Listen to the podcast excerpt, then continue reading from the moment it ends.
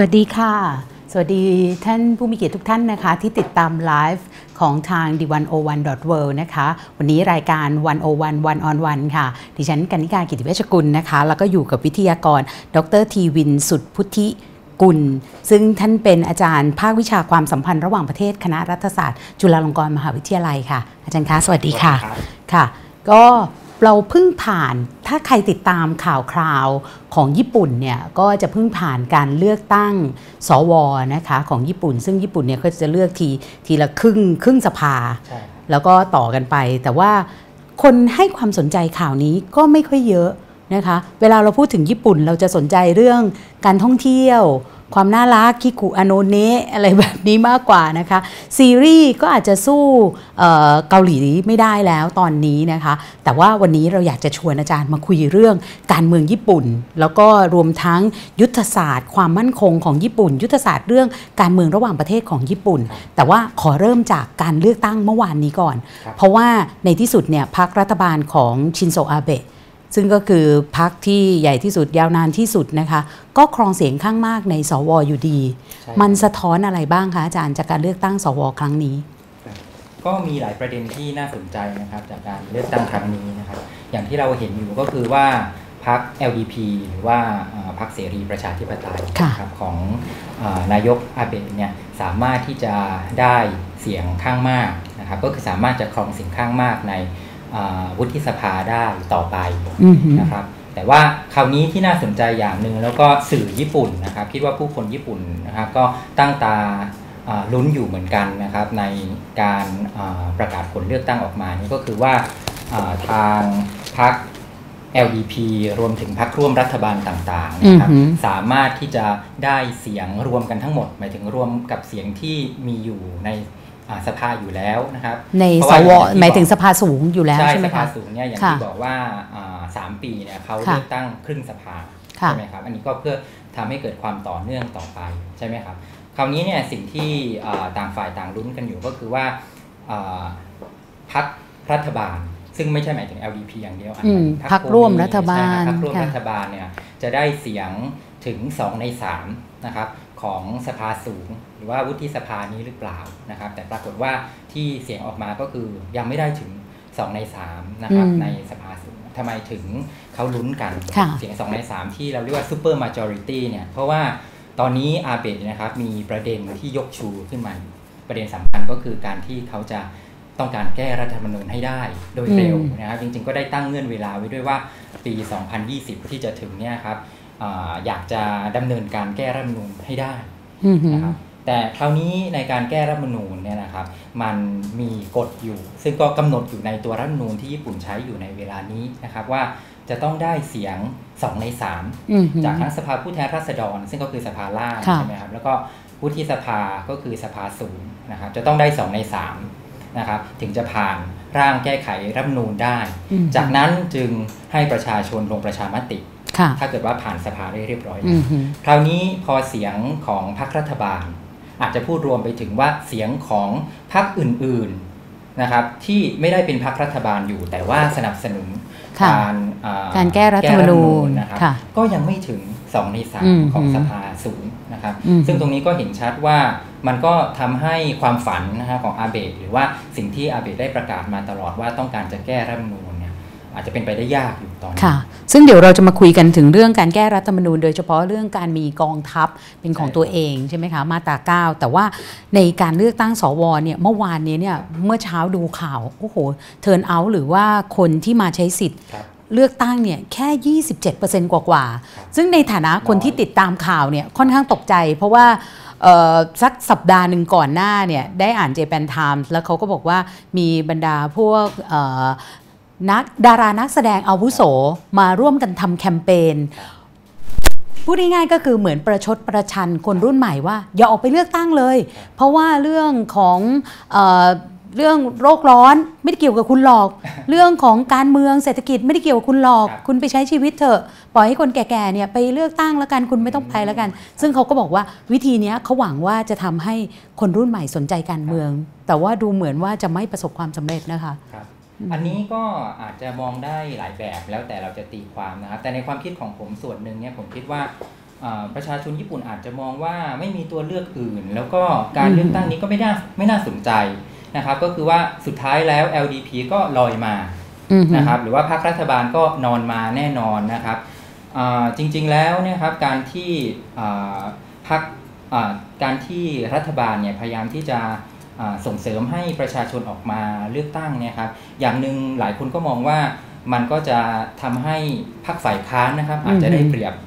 ขึ้นมาก็ได้เหมือนกันใช่ไหมครับเพราะว่าถ้าคนมาเลือกตั้งเยอะเยใช่อะไหมๆเนี่ยคะอาจจะทำให้อ่าเสียงที่สนับสนุนพรรคฝ่ายค้านเนี่ยเข้ามาอยู่ในกระบวนการเลือกตั้งมากยิ่งขึ้นค่ะใช่ไหมครับแต่ในขณะเดียวกันการที่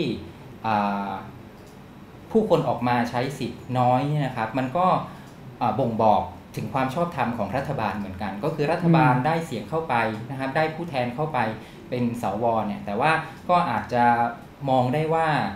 ผู้คนหรือเสียงที่สนับสนุนนะครับเบื้องหลังของอาผู้แทนเหล่านี้เนี่ยก็มีอยู่น้อยอือฮึนะครับมันก็อาจจะสะท้อนความชอบธรรมของรัฐบาลได้เหมือนกันอืมนะครับก็คือไม่สามารถที่จะอ้างนะครับแมนเดต นะหรือว่าการยินยอมของประชาชนญี่ปุ่นว่าเนี่ยเรายอมให้คุณทำโน่นทำนี่นะซึ่งตอนนี้จริงๆอาเบะก็พยายามจะอ้างอยู่เหมือนกันว่า การที่ตนเองชนะเลือกตั้งครั้งนี้เนี่ยนะครับ มันก็สะท้อนให้เห็นว่าประชาชนก็เอาด้วยกับ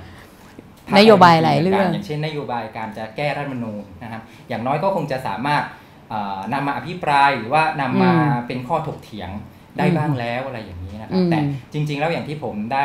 กล่าวไปตอนแรก ประชาชนญี่ปุ่นก็เรียกว่าผลที่มันออกมามันก้ากึ่งอยู่อืมฮึคืออาจจะมองไม่เห็นตัวเลือกอื่น นอกจากพรรครัฐบาลที่เป็นอยู่ตอนนี้ใช่ไหมครับ ก็ให้ทำงานไปแบบง่าย ๆนะครับค่ะเพราะว่าการที่มีเสียงกึ่งหนึ่งใน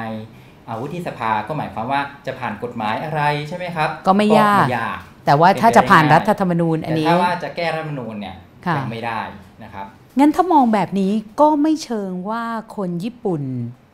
ไม่แยแสทางการเมืองสิคะผมไม่ไม่คิดว่าคนญี่ปุ่นไม่แยแสทางการเมืองนะครับค่ะเพราะว่าตอนนี้เนี่ยประเด็นที่คนญี่ปุ่นจะต้องกังวลเนี่ยครับมีไม่น้อย ซึ่งมันก็อาจจะสะท้อนออกมาจากอ่าคำโฆษณาแบบประชดประชันอย่างนั้นค่ะโอ้โหมีหลายเรื่องนะครับที่ญี่ปุ่นญี่ปุ่นจะต้องคิดถึอืงอหือแล้วหลายอย่างเนี่ยมันกระทบกับอ่าความมั่นคงของประเทศ อย่างเช่นว่าอืมเราจะอ่าจัดการกับเรื่อง ภัยคุกคามอย่างเกาหลีเหนืออือฮึหรือกรณีของจีนที่กลายเป็นมหาอำนาจขึ้นมาแล้ว ตอนนี้ก็เอ่อมีท่าทีที่แข็งกร้าวกับญี่ปุ่นอือหืออยู่เหมือนกันใช่ไหมครับอือฮึแม้แต่ประเด็นในเรื่องของการเจรจาการค้ากับสหรัฐอืมอเมริกาใช่ไหมครับอือหือคุณจะจัดการกับเอ่อประธานาธิบดีโดนัลด์ทรัมป์ยังไงที่พยายามที่จะเอ่อกดดันญี่ปุ่นอืมให้ให้เอ่อ ยินยอมตามความต้องการของสหรัฐอเมริกามากยิ่งขึ้นอืมยิ่งสหรัฐอเมริกาตอนนี้ก็เอ่อมุ่งเน้นการแสวงหาผลประโยชน์ ส่วนตนของตนเองมากยิ่งขึ้นใช่ไหมแล้วก็ขึ้นขึ้นลงลงมากเลยใช่ก็คือว่าอาจจะคาดการณ์ยากค่ะว่าเอ่อแนวนโยบายจะออกไปทางไหนกันแน่อืมนะครับค่ะยังจะ เรียกว่าเป็นมิตรที่แน่นแฟ้นกับญี่ปุ่น หรือว่าจริง ๆ แล้วหันไปหาเกาหลีเหนือแล้วหรือเปล่าอืมอะไรแบบนี้เป็นต้นเนี่ยค่ะ ซึ่งเดี๋ยวก้อนนี้ก็เป็นอีกก้อนหนึ่งที่เดี๋ยวเราต้องลงมาคุยกันอย่างละเอียดนะคะ แต่ว่ายังอยากสนใจในการเมืองของญี่ปุ่นอีกนิดนึงพรรค LDP เนี่ยในการเลือกตั้งครั้งนี้เนี่ยแล้วก็มองไปถึงข้างหน้าด้วย อาจารย์คิดว่าเขายังแข็งแกร่งไหมคะ ในตัว LDP เองเนี่ยมีความกลมเกลียวกันไหมอะค่ะผมคิดว่าพรรค LDP ยังแข็งแกร่งนะครับในเชิงเปรียบเทียบอื ตรมงที่ว่าผมคิดว่าตอนนี้อืมคนญี่ปุ่นอาจจะมองว่าพรรคฝ่ายค้านนะครับ อาจจะไม่ใช่ไม่ได้เป็นทางเลือกเออที่ทำให้คนญี่ปุ่นมั่นใจสักเท่าไหร่นะครับอืมเพราะจริง ๆ แล้วคนญี่ปุ่นอาจจะมองอาพรรคฝ่ายค้านที่อ่าเคยขึ้นมานะครับบริหารประเทศช่วงหนึ่งค่ะก็คือช่วงปี 2009 ถึง 2012 ที่ผ่านมาค่ะก่อนที่อาเบะแล้วก็พรรค LDP จะกลับขึ้นมาอืบอฮึริหารประเทศใหม่อีกรอบหค่ะนึงเนี่ยนะครับ ตอนนั้นพรรคฝ่ายค้านก็ดูเหมือนจะถูกวิพากษ์วิจารณ์เยอะนะครับ ถึงความอ่าไม่มีประสบการณ์เท่าไหร่อือฮึนะครับ แล้วก็ในหลายประเด็นเนี้ก็ไม่สามารถแก้ไขปัญหาได้อย่างที่ประชาชนญี่ปุ่นคาดหวังไว้อืมแต่ผมก็เออมองว่าพรรคฝ่ายค้านเองก็เผชิญกับวิบากกรรมนะครับอืมในในเวลานั้นอยู่เหมือนกันอืมในในตอนที่ขึ้นมาเป็นรัฐบาลค่ะนะครับ อย่างหนึ่งเลยก็คือว่าเอ่อได้รับเสียงเอ่อ สนับสนุนจากผู้คนเนี่ยอย่างถล่มทลาย เพราะฉะนั้นใช่ความคาดหวังสูงใช่ แล้วตอนนั้นเนี่ยครับคือเรียกว่ากระแสคือกระแส change มาพร้อมกับสมัยของโอบามาด้วยอืมของสหรัฐอเมริกาค่ะใช่ไหมครับสโลแกนหนึ่งที่ได้ยินอยู่ในในการเลือกตั้งญี่ปุ่นตอนนั้นนะครับอืมก็คือ change นะครับแล้วก็เอ่อเหมือนกับญี่ปุ่นก็ทำได้ทำให้ LDP เนี่ยลงไปจากอำนาจได้นะครับ แต่ปรากฏว่า พรรคฝ่ายค้านตอนนั้นก็คือพรรคประชาธิปไตยอืมฮึใช่ไหมครับเผชิญอะไรบ้างค่ะเผชิญกับปัญหา เรือ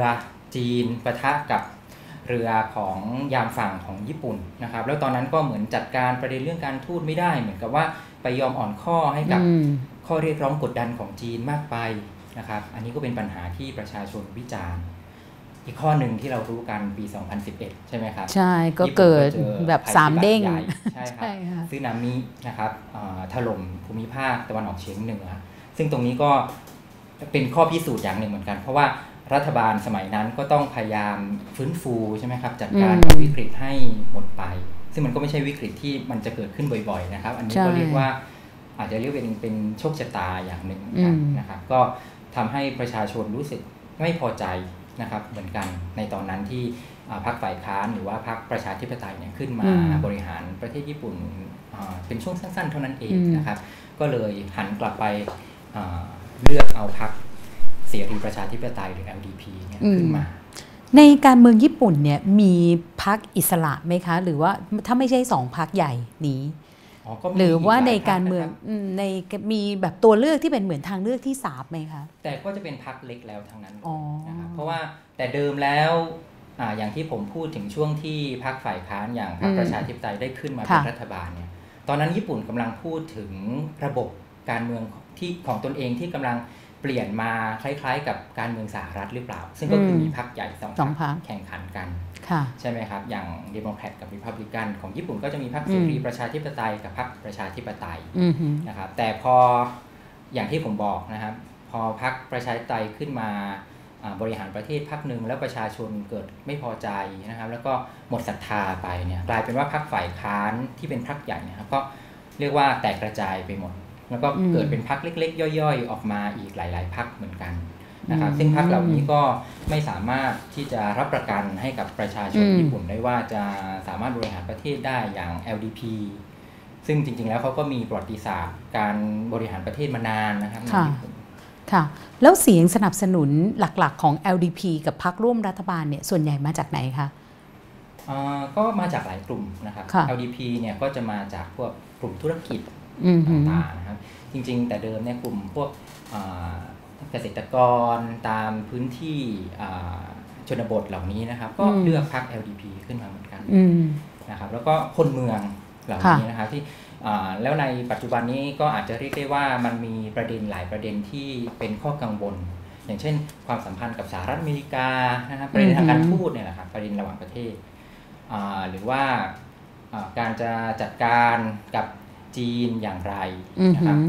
ออ่าเหล่านี้นะครับก็คิดว่า ประชาชนหลายคนก็อ่าให้ความสนใจแล้วก็มองว่า LDP เนี่ยอาจจะอาจจะ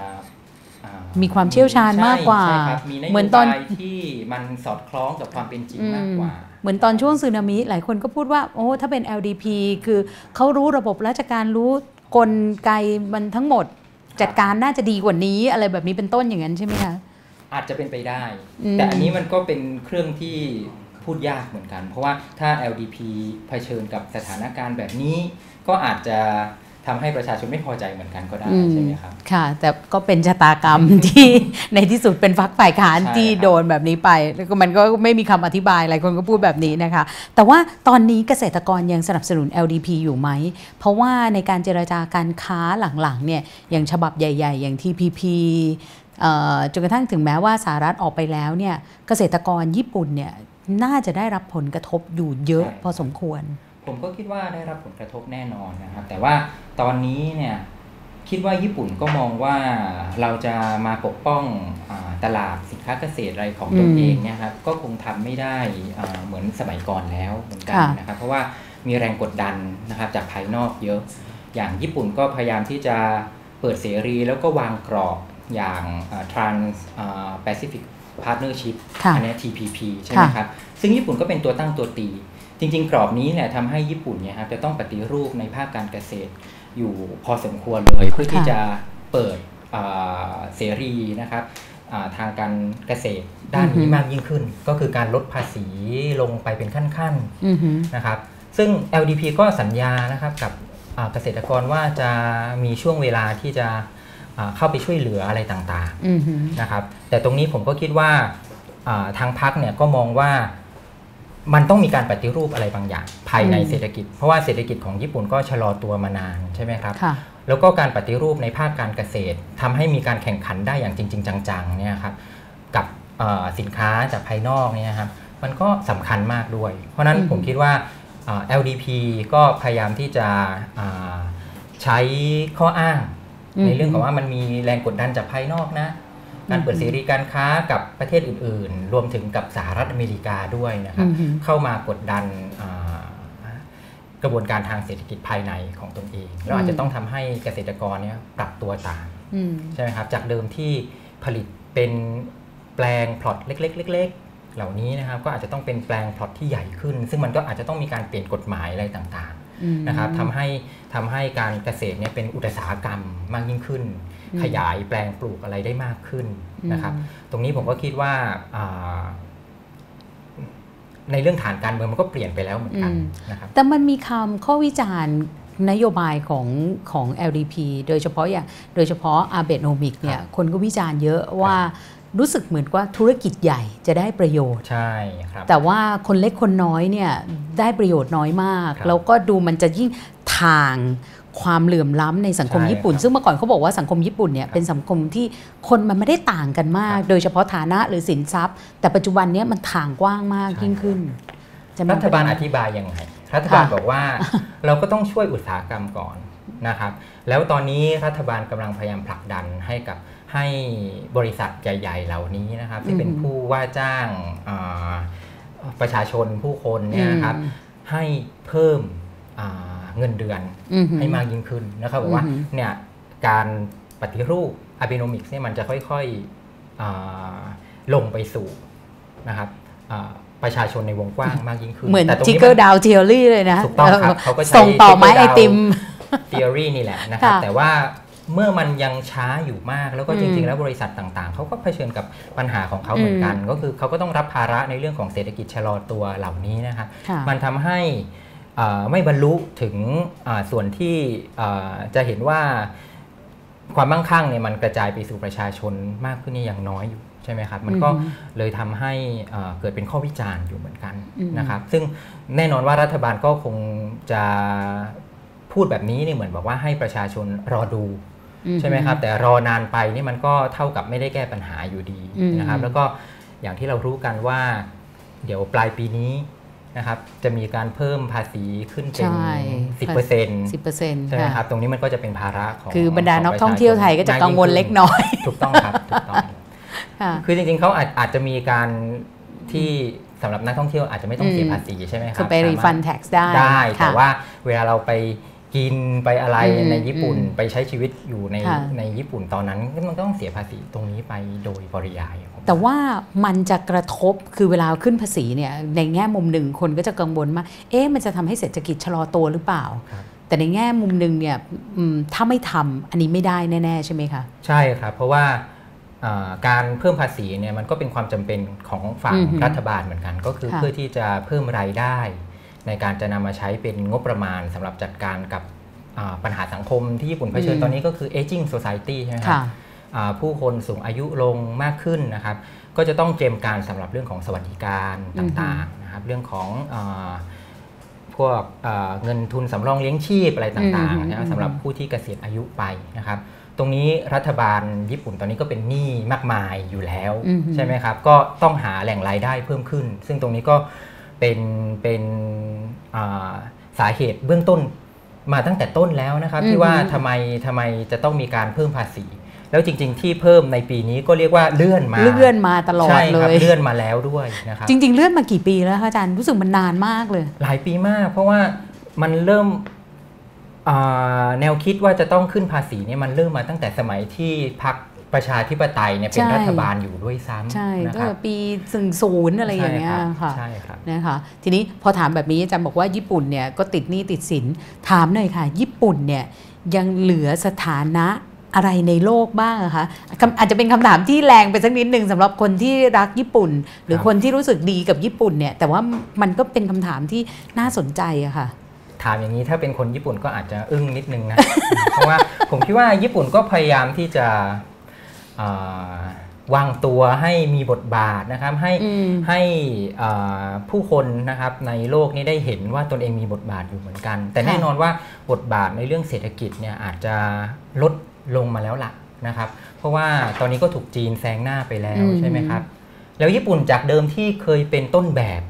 ของการพัฒนาทางเศรษฐกิจอืมเคยเป็นปาฏิหาริย์ทางเศรษฐกิจใช่ไหมครับใช่ในช่วงอ่า70-80 พอมา 90 นี้ญี่ปุ่นกลายเป็นต้นแบบของอาบทเรียนที่ประเทศต่างๆ ต้องเรียนรู้ว่าคุณจะทำยังไงไม่ให้เศรษฐกิจของคุณเนี่ยชะลอตัวนานนับหลายทศวรรษแบบนี้อืมนะครับเอ่อแต่ว่าในเรื่องบทบาทของการให้ความช่วยเหลือชาติอื่น ๆ นะครับ โดยเฉพาะชาติด้อยพัฒนาต่างๆนะครับ ผมว่าญี่ปุ่นก็ยังพยายามที่จะคงสถานะนี้อยู่อืมแล้วก็การเข้าไปมีส่วนร่วมในประเด็นยุทธศาสตร์ระหว่างประเทศต่างๆนะครับ อืมอย่างเช่นในกรอบความพันธมิตรกับสหรัฐค่ะนะครับ ในกรอบอาสถาบันระหว่างประเทศ อย่างเช่นอาเซียนอืมอะไรต่างๆ เหล่านี้นะเราก็ยังจะเห็นว่าญี่ปุ่นก็คอยอาผลักดันนะครับ แล้วก็อ่านโยบายของญี่ปุ่นก็คือ proactive ตอนนี้อืมก็คือว่าเป็นนโยบายเชิงรุกอืมคือไม่ไม่จะไม่ปล่อยให้ตัวเองแบบว่าลอยไปตามอ่ายถากรรมของโลกอะไรอย่างนี้นะฮะแต่ญี่ปุ่นจะเข้ามามีนโยบายเชิงรุกมากยิ่งขึ้นนะครัค่ะบ ในประเด็นต่างค่ะซึ่งไอ้นโยบายอย่างอินโดแปซิฟิกหรือครับว่าที่เรียกว่า the Quad เนี่ยสี่ครับเนี่ยนะคะถือว่าเป็นหนึ่งในนโยบาย proactive ป่ะคะๆใช่ครับ อันนี้ก็ยังไงบ้างชัดเจนก็คือว่าญี่ปุ่นก็พยายามสนับสนุนนโยบายนี้นะครับ ซึ่งแน่นอนอือฮึว่าสหรัฐเนี่ยเป็นแกนนำอยู่ในเวลานี้นะครับอินโดแปซิฟิกค่ะแต่ถ้าเกิดไปอ่านหนังสืออะไรเหล่านี้นะครับ หนังสือวิชาการก็จะเห็นว่าหลายคนก็ให้เครดิตนายกอาเบะเหมือนกันอือฮึนะครับว่า เป็นคนที่ให้ความสำคัญกับมหาสมุทรสองอือฮึมหาสมุทรนี้นะครับ ว่ามันมีความเชื่อมโยงต่อกันนะครับ มาตั้งแต่ไหนแต่ไรแล้วแหละเพราะว่าจริง ๆ ญี่ปุ่นเนี่ยเป็นประเทศที่ คำนึงถึงผลประโยชน์ในเชิงการเข้าถึงทรัพยากรในโลกอะนะครับอืมแล้วก็มหาสมุทรสองมหาสมุทรนี้ก็เป็นเส้นทางเดินเรือค่ะนะครับของการของการเส้นทางเดินเรือที่จะนำพลังงานนะครับ เข้ามาสู่ญี่ปุ่นนำทรัพยากรอะไรต่างๆ จากอ่าภาคพื้นทวีปอื่นนะครับอือฮึเข้ามาสู่ญี่ปุ่นนะครับทำให้ญี่ปุ่นสนใจนะครับอ่าพื้นที่เหล่านี้แบบเชื่อมโยงกันมาก่อนแล้ว แล้วก็อาเบะก็เคยเสนอแนวคิดอ่า การมองภูมิศาสตร์นี้เนี่ยให้เชื่อมกันนะครับ ตั้งแต่สมัยที่อ่าเป็นนายกสมัยแรกก็คือช่วง 2006-2007 มาก่อนแล้วนะครับ แต่คราวนี้พอโดนัลด์ทรัมป์ขึ้นมาเนี่ยเขาก็ใช้คำนี้ขึ้นมาอินโดแปซิฟิกเนี่ยครับอืมอ่าจริงๆ ผมคิดว่ามันก็คือนโยบายที่ต่อเนื่องมาจากนโยบายที่โอบามาก็ใช้มาก่อนก็คือ pivot อืม to Asia ใช่ไหมคือก็การคือปักหมุดใช่กลับมาที่เอเชีย หรือหันกลับมาให้ความสนใจ เอเชียมากขึ้นใช่ไหมครับ แต่ว่าทรัมป์ไม่เอาชื่อที่โอบามาใช้มาก่อนใช่ไหมครับค่ะก็ได้มาเป็นนโยบายอินโดแปซิฟิกซึ่งก็คือการหันเข้าหาอ่าเอเชียมากยิ่งขึ้น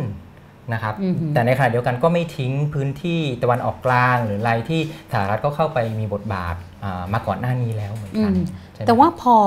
ปักหมุดแบบนี้เนี่ยคือพอเป็นอินโดแปซิฟิกซึ่งมันต่างครับกับเอเชียแปซิฟิกอย่างมากเลยนัยยะที่นักรัฐศาสตร์เห็นจากท่าทีนี้โดยเฉพาะยุทธศาสตร์นี้ของญี่ปุ่นเป็นยังไงบ้างคะครับผมก็คิดว่ามันก็เอ่อมันคือการดึงเอามหาอำนาจที่มีอยู่ในภูมิภาคตรงนี้นะครับ เข้ามามีส่วนร่วมอือหือนะครับ ผมคิดว่าสหรัฐ เล็งผลอย่างไร ในเรื่องนี้ก็แน่นอนอาจจะต้องบอกว่ามีเป้าหมายในการคานอำนาจกับจีนอืมใช่ไหมครับ แล้วก็คำว่าอินโดในที่นี้เนี่ยอาจจะหมายถึงอินเดียอืมนะครับอ่าเรามองเป็นมหาสมุทรอินเดียก็ได้นะฮะแต่ในขณะเดียวกันเราอาจจะมองเป็นตัวแสดง ซึ่งอินเดียก็มีศักยภาพเพียงพอที่จะเป็นมหาอำนาจอ่าได้เหมือนกันนะครับแล้วอินเดียก็มีความกังวล ต่อบทบาทอิทธิพลของจีนนะครับที่ขยายเข้ามาในภูมิภาคเอเชียใต้อยู่เหมือนกันอืมใช่ไหมครับเพราะฉะนั้นมันก็เป็นความสนใจหรือว่าความกังวลที่เรียกว่าตรงกัน กลายเป็น common interest ร่วมกันขึ้นมาว่าเราจะเข้ามาจัดการหรือว่าเข้ามาอาสอดส่องดูแลพฤติกรรมของจีนยังไงดีนะครับซึ่งตรงนี้ญี่ปุ่นเองก็มองว่ามันเป็นผลประโยชน์ในเชิงยุทธศาสตร์ของญี่ปุ่นเหมือนกัน เพราะค่ะญี่ปุ่นเองก็เกรงกลัวแล้วก็ไม่มั่นใจนะครับกับท่าทีของจีนเช่นเดียวกันอืมแต่ว่าพอจีนเห็นแบบนี้แน่นอนไม่ไม่พอใจมาก ๆ รวมทั้งถูกต้องอย่างครับก่อนหน้านี้ ถ้าเราจำได้เมื่อสักปีที่แล้ว ที่อินเดียบอกว่าจะเข้ามาช่วยลาดตระเวนในภูมิภาคนี้ด้วยนะใช่ครับจะบรรดาหมู่เกาะต่างในๆซึ่ทะงเลจีนใต้โอ้โหคุณมาไกลมากเลย ถ้าเทียบกันแล้วนะคะจากมหาสมุทรหนึ่งมหาสมุทรครับหนึ่งอาจารย์คิดว่าจีนรับมือญี่ปุ่นยังไง และญี่ปุ่นรับมือจีนยังไงอะคะครับ ก็คือแน่นอนว่าจริง ๆ จีนกับญี่ปุ่นเนี่ยก็มีเรื่องบาดหมางกันหลายอืมหลายหลายแนวหน้าอยู่นะครับก็หลายจุดหลาย ๆ จุดหลายๆค่ะเรื่องนะครับค่ะแล้วก็มีความไม่เชื่อใจซึ่งกันก็คือ mistrust ระหว่างกันเนี่ยก็มีอยู่สูงใช่ไหมครับอาอย่างนี้ญี่ปุ่นทำยังไง ญี่ปุ่นก็พยายามที่จะคานอำนาจกับจีนนี่แหละ แต่ญี่ปุ่นก็เข้าใจว่าการคานอำนาจโดยตัวญี่ปุ่นเองเนี่ยครับ คือไม่มีไม่มีศักยภาพอะไรที่จะสู้จีนได้ถึงขนาดนั้นอือหือนะครับเพราะฉะนั้นผมคิดว่าญี่ปุ่นก็มองว่าการมีมหาอำนาจหลาย ๆ ฝ่ายเข้ามามีส่วนร่วมนะครับ ก็อาจจะช่วยยั้งจีนไว้ได้อือหือคือก็คงไม่ได้จะสกัดกั้นไม่ให้จีนพังงาดเป็นมหาอำนาจอะไรขึ้นมาอย่างนั้นหรอกนะครับ ก็คือว่าผมคิดว่าญี่ปุ่นกังวลกับท่าทีที่อาจจะบุ่มบามทำตามอำเภอใจ แล้วก็ญี่ปุ่น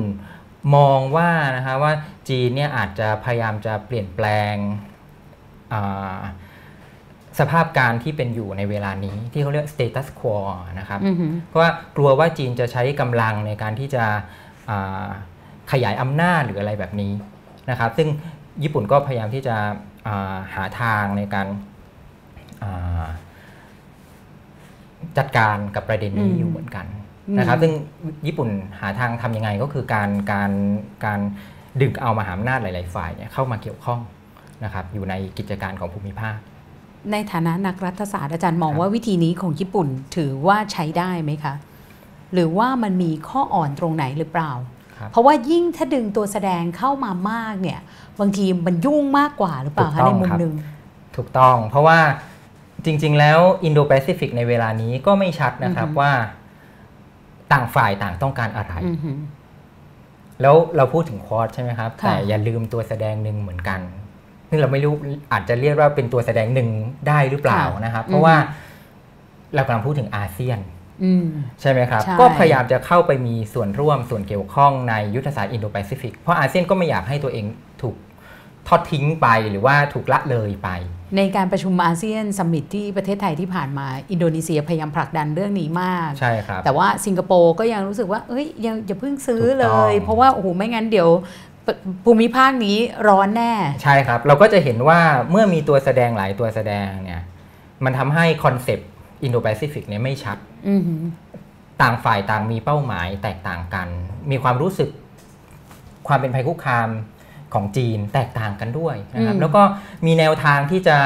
จัดการกับจีนแตกต่างกัน บางบางอ่ามหาอำนาจก็ไม่อยากจะอ่าดำเนินการที่เป็นการยั่วยุเกินไปอือหือบางมหาอำนาจก็อาจจะมองว่าเฮ้ยเราต้องแข็งกร้าวใช่ไหมครับถ้าเป็นสหรัฐอเมริกาอาจจะเห็นชัดแล้วละว่าอืมมองจีนเป็นคู่อริ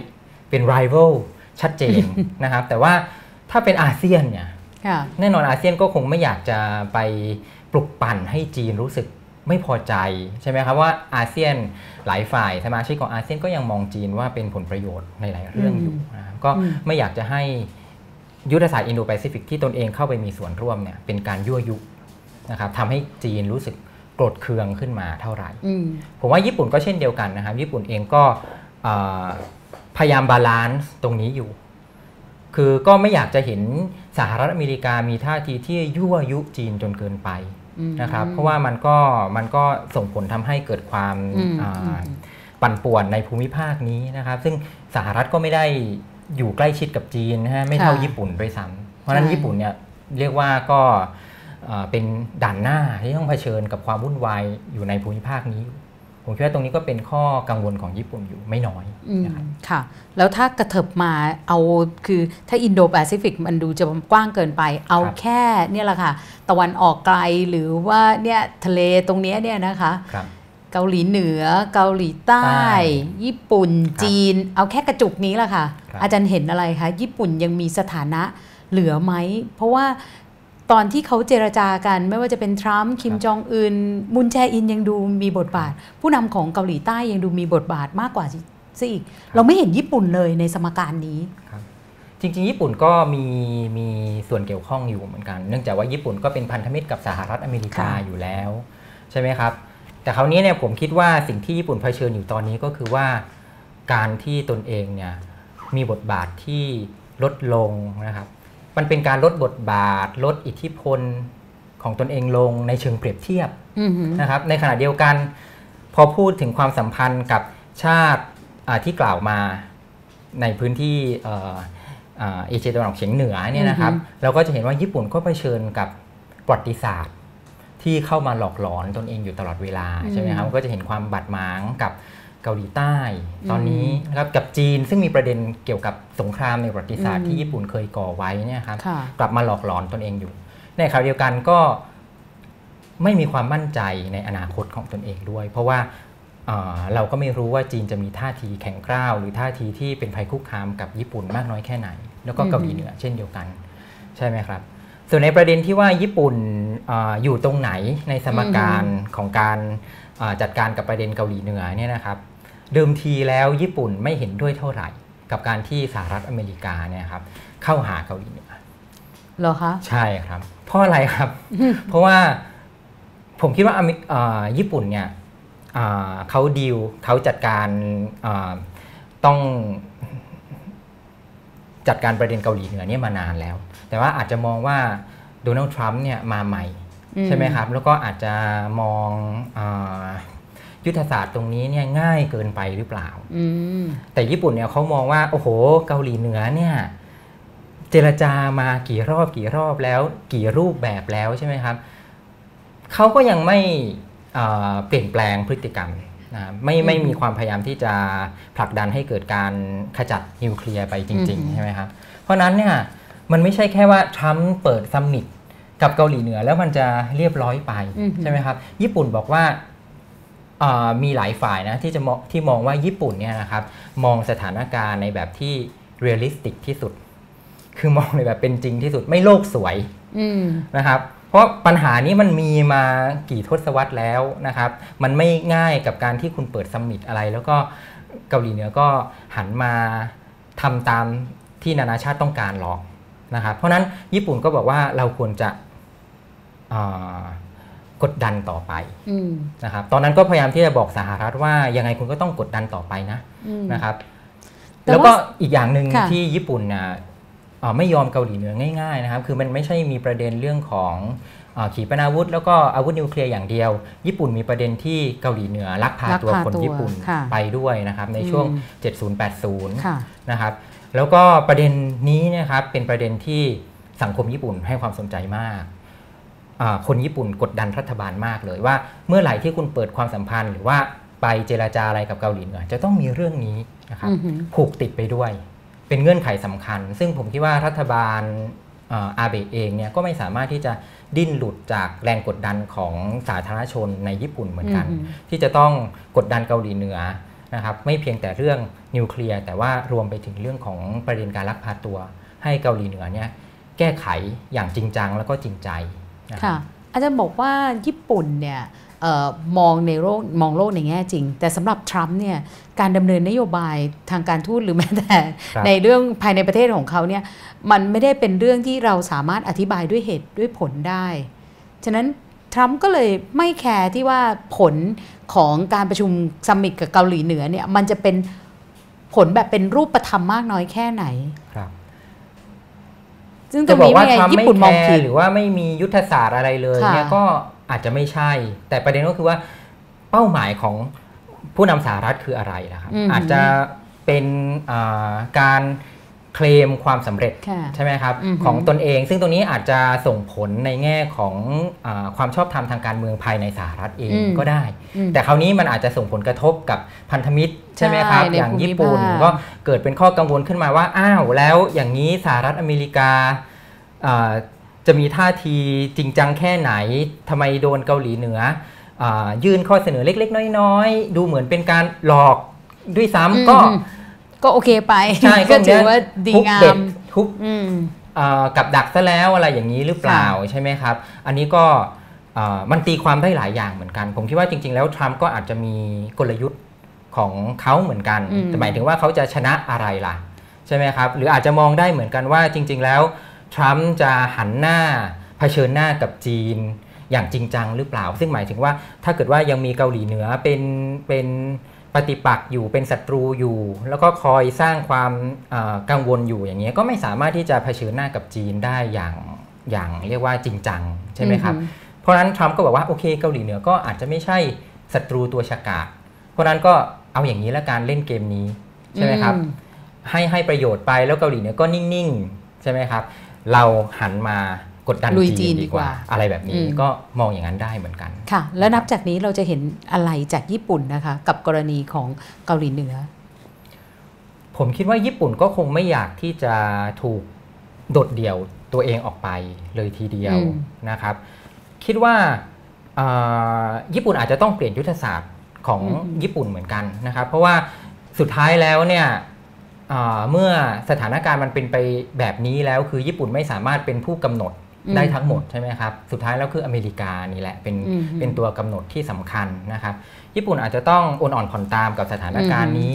อาจจะต้องเปิดการเจรจากับเกาหลีเหนือก็ได้อือหือนะครับ แล้วแทนที่ว่าจะกดดันให้เกาหลีเหนือ ต้องแก้ไขปัญหาเหล่านี้ให้เสร็จสิ้นไปก่อน แล้วถึงจะค่อยเจรจา ก็อาจจะกลายเป็นว่าเอาเจรจาก่อนดีไหม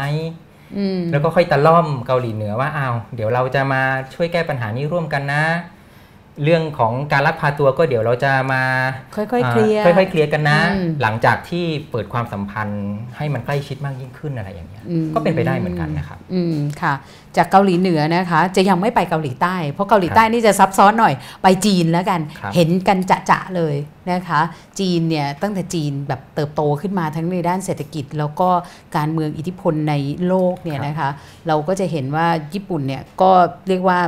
ลดลงในเชิงเปรียบเทียบ ถ้าใช้ใช่ครับภาษาของอาจารย์ ญี่ปุ่นเขาดีลยังไงกับการเติบโตขึ้นอย่างคุกคามของจีนนะคะครับ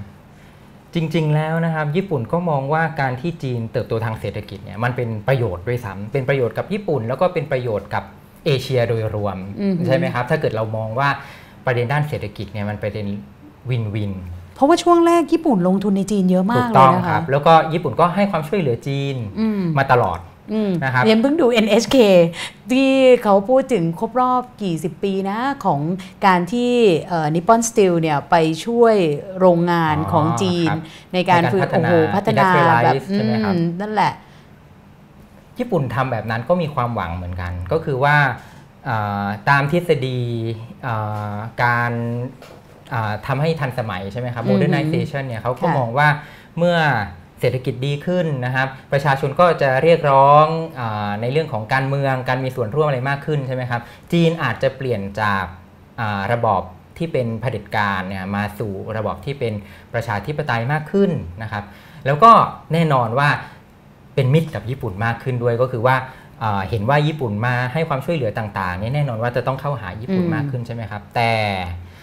อย่างที่เราเห็นใช่ไหมมันไม่เป็นแบบนั้น จริงๆแล้วจีนก่อนหน้านี้นะครับประเด็นข้อพิพาทอะไรต่างๆ กับญี่ปุ่นเนี่ยก็เก็บไว้หมดเลยนะครับคือคือมองจดบันทึกใช่ไหมคะ ที่อาจารย์บอกเก็บไว้หมดนี่เก็บซุเขากไว้ซุกไว้ เพราะว่ายังไงก็เห็นความสำคัญกับการที่จะมีความสัมพันธ์อันดีกับอืมญี่ปุ่นไว้ค่ะนะครับ เรื่องปัญหาข้อพิพาทเกาะอือหือเซงคาคุอะไรที่เราใช่เห็นอยู่ตอนนี้ครับค่ะแต่ก่อนเนี่ยผู้นำจีนก็บอกว่าเราวางมันไว้บนหิ้งก่อนนะครับแล้วก็ค่อยให้อ่าคนรุ่นหลังอ่าอือฮึ เจรจาจัดการกันแล้วกันใช่ไหมครับอือฮึแต่ตอนนี้มันก็ไม่เป็นอย่างนี้ เราก็จะอือฮึเห็นว่าจีนก็ใช้ความมั่งคั่งของตนเนี่ยไปส่งเสริมในเรื่องของแสนยานุภาพทางทหารนะครับอือหือแล้วก็ขยายในเรื่องของอำนาจทางทะเลออกมามากยิ่งขึ้นนะครับอืมอย่างหนึ่งก็ต้องบอกว่า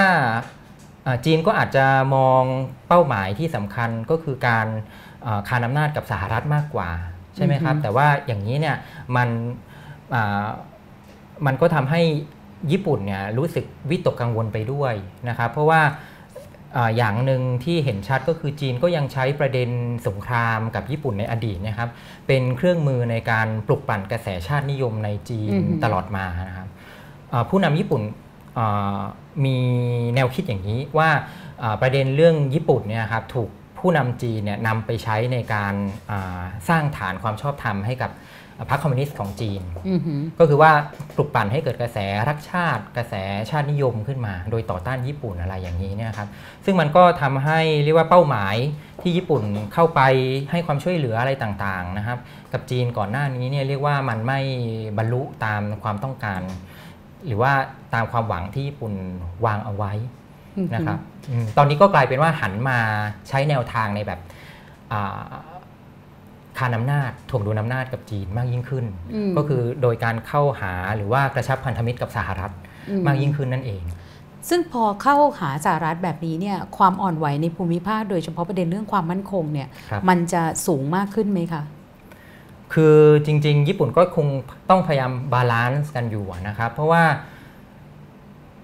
สหรัฐก็เป็นปัญหากับญี่ปุ่นเช่นเดียวกันนะครับอืมโดยเฉพาะอย่างยิ่งสหรัฐในสมัยเอ่อประธานาธิบดีทรัมป์ตรงนี้อืมเพราะว่าอ่าสหรัฐก็ไม่ได้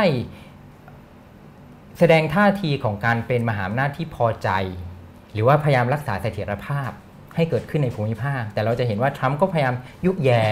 ยั่วยุต่างๆ ปลุกปั่นทำให้มันเกิดความวุ่นวายอยู่นะครับ ซึ่งตรงนี้ผมคิดว่าญี่ปุ่นก็มองว่ามันจับทางยากอือหือนะครับ แล้วก็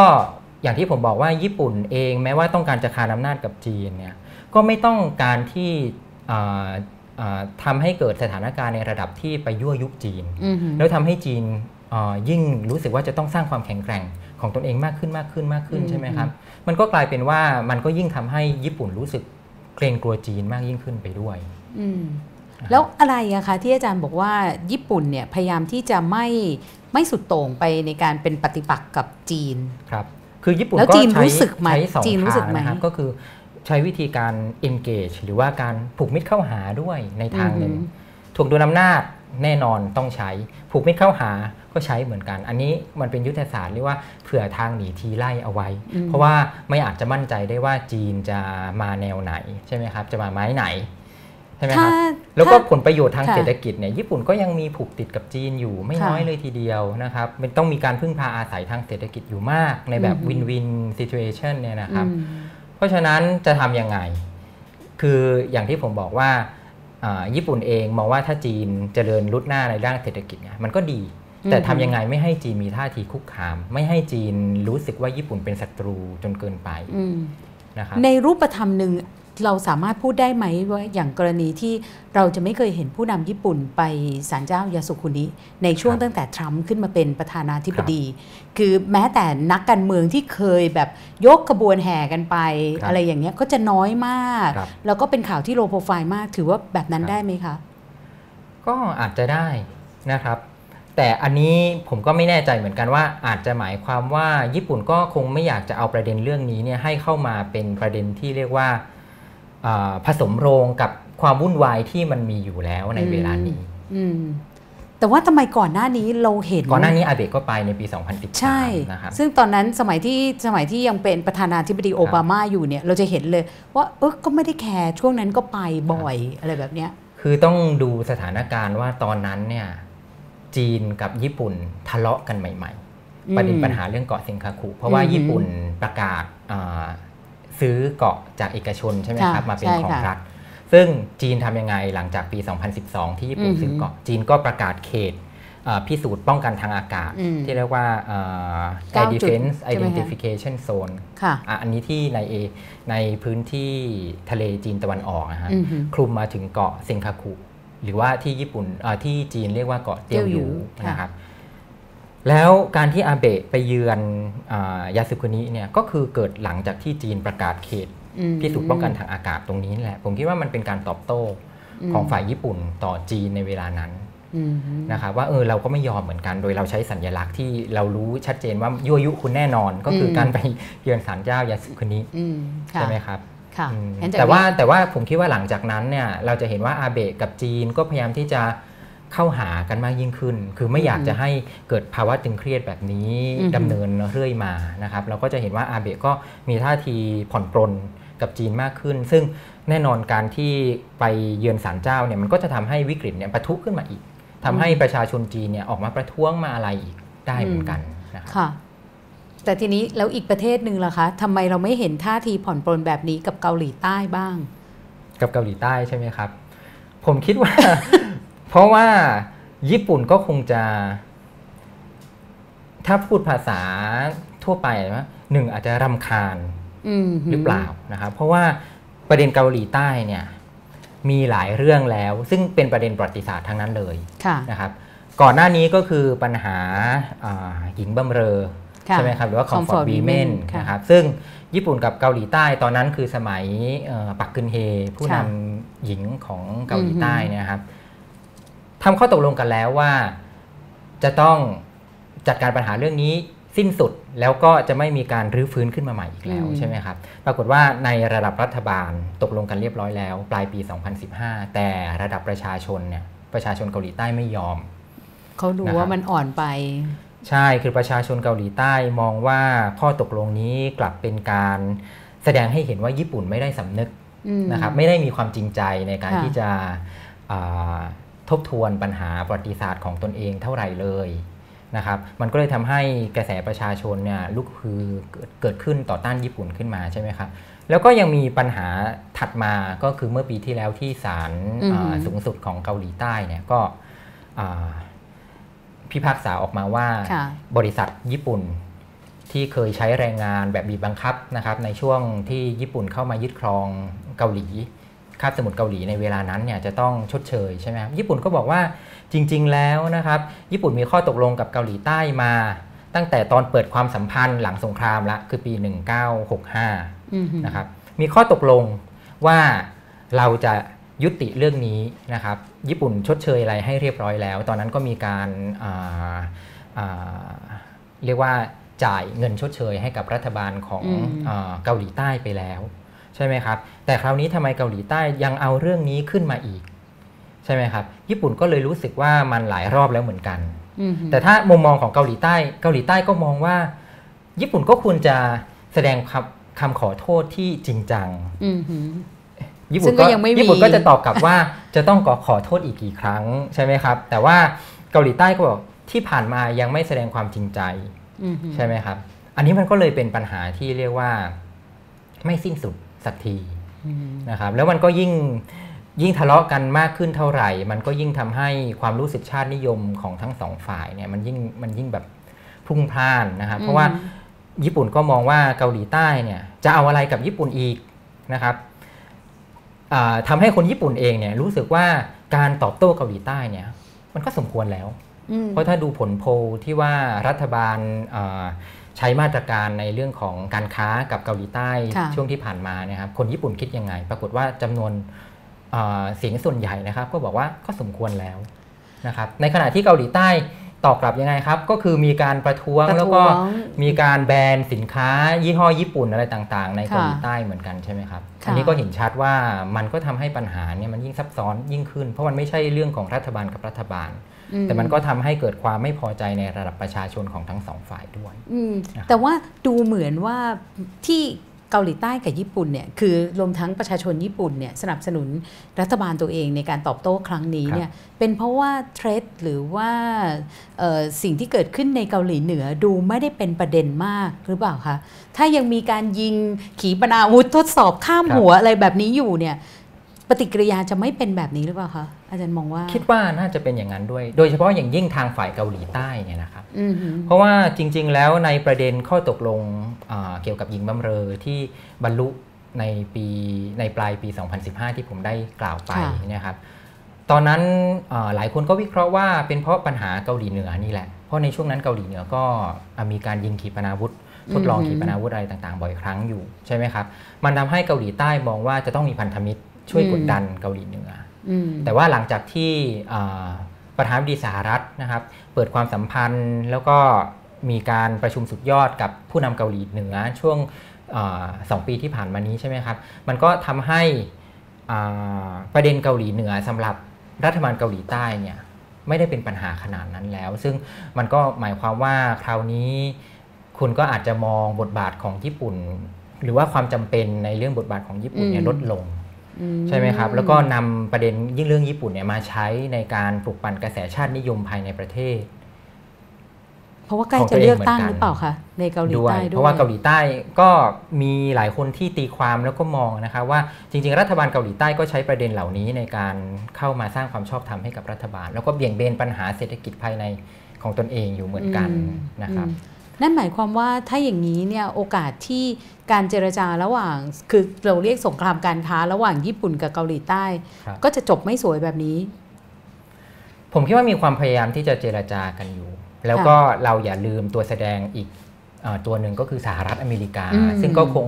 รู้สึกไม่น่าจะสบายใจนักที่เห็นพันธมิตรทั้งสองของตนเองเนี่ยครับทะเลาะกันแล้วก็อ่ามีความตึงเครียดเพิ่มขยายตัวเพิ่มขึ้นเพิ่มขึ้นนะครับสหรัฐก็ต้องเข้ามาไกล่เกลี่ยกดดันนะครับในท้ายที่สุด ซึ่งสหรัฐก็เคยทำหน้าที่นี้มาก่อนเหมือนกันในสมัยโอบามา ตอนนั้นก็ระหว่างปักกุนเฮกับนายกอาเบะของญี่ปุ่นอืมนะครับนั้นประเด็นนี้ยังคงเป็นประเด็นอ่อนไหวในภูมิภาคไปอีกสักพักไหมคะใช่รับผมคิดว่าตรงนี้เนี่ยมันสะท้อนอะไรออกมานะครับ อันหนึงก็คือมันเห็นอย่างที่ผมพูดไปก่อนหน้านี้ก็คือว่า การลดลงของความสำคัญและบทบาทของญี่ปุ่นในเชิงเปรียบเทียบใช่นะครับประเด็นเหล่านี้เนี่ยถ้าญี่ปุ่นมีความสำคัญอยู่ในสายตาของชาติอย่างจีนอย่างเกาหลีใต้เนี่ยประเด็นญี่ปุ่นจะไม่ถูกนำมาใช้เป็นเครื่องมือปลุกปั่นชาตินิยม ภายในประเทศของตนนะครับอย่างที่ผมบอกว่าประเด็นปัญหาใหญ่ๆเนี่ยถูกซุกไว้ได้หมดเลยมอย่างเช่นในกรณีของประเด็นเรื่องเกาะเซ็งคาคุอะไรต่างๆ แต่ก่อนหน้านั้นเนี่ยจีนต้องการญี่ปุ่นในการให้ความช่วยเหลือทางเศรษฐกิจ แก่ตนเองใช่ไหมครับ ประเด็นเหล่านี้ไม่มีการพูดถึงอือหือแต่ตอนนี้ญี่ปุ่นไม่ได้สำคัญขนาดนั้นแล้วใช่ไหมครับ ตรงนี้เนี่ยมันมันก็สะท้อนถึงสถานะนะครับของญี่ปุ่นเหมือนกัน ในเชิงเปรียบเทียบที่ผมบอกว่ามัน สะท้อนอิทธิพลที่ลดลงของตนเอง ซึ่งแน่นอนว่ามันทำให้รัฐบาลและคนญี่ปุ่นเนี่ยรู้สึกไม่ดีแน่นอนอืมใช่ไหมครับ ใช่มันเลยมาที่คำถามแรกไงคะ ว่าญี่ปุ่นยังเหลือสถานะอะไรในโลกใบนี้บ้างใช่ครับนะคะซึ่งผมก็คิดว่ารัฐบาลแล้วก็อ่าหลายฝ่ายผู้กำหนดนโยบายเนี่ยก็พยายามที่จะอ่าแสดงตัวตนของตนเองออกมาให้มากขึ้นนะครับในในเวทีต่าง ค่ะนะครับทีนี้กับสหรัฐอเมริกา ซึ่งน่าจะเป็นพันธมิตรที่สำคัญ ญี่ปุ่นยังมีความสัมพันธ์กับสหรัฐอย่างนั้นไหมอะค่ะๆสำคัญครับอ่าแล้วญี่ปุ่นก็พยายามที่จะแสดงตนให้สหรัฐว่าได้ฉันเห็นสำคัญว่าฉันสำคัญนะครับอืมอ่าโดยโดยการปรับตัวต่างๆ นานาค่ะจริงค่ะๆก็อาจจะพูดได้ว่าเอาใจอือหือสหรัฐอเมริกาก็ได้นะครับ อะไรที่ยอมได้อะไรที่จะทำให้สหรัฐพอใจก็ทำ นะครับรวมถึงการจัดการกับระบบกฎหมายต่างๆ ที่เคยเป็นอุปสรรคสำคัญนะครับ อันนี้อาจจะยากหน่อย แต่ว่ามันก็เป็นประเด็นที่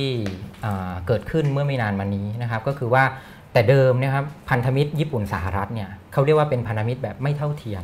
อือหือคือสหรัฐเนี่ยจะต้องเข้ามาคุ้มครองปกป้องญี่ปุ่นค่ะเมื่อญี่ปุ่นถูกโจมตีโดยศัตรู นะครับการโจมตีญี่ปุ่นเท่ากับโจมตีสหรัฐด้วยอือหือแต่ถ้าสหรัฐถูกโจมตีล่ะครับอืมญี่ปุ่นไม่มีเงื่อนไขหรือว่าหน้าที่ใด ๆ ที่จะต้องไปอ่าปกป้องสหรัฐนะครับ อันนี้ก็กลายเป็นว่าอ่าเหมือนกับว่าญี่ปุ่นเนี่ยอยู่ในฐานะรัฐในอารักขาของสหรัฐอเมริกา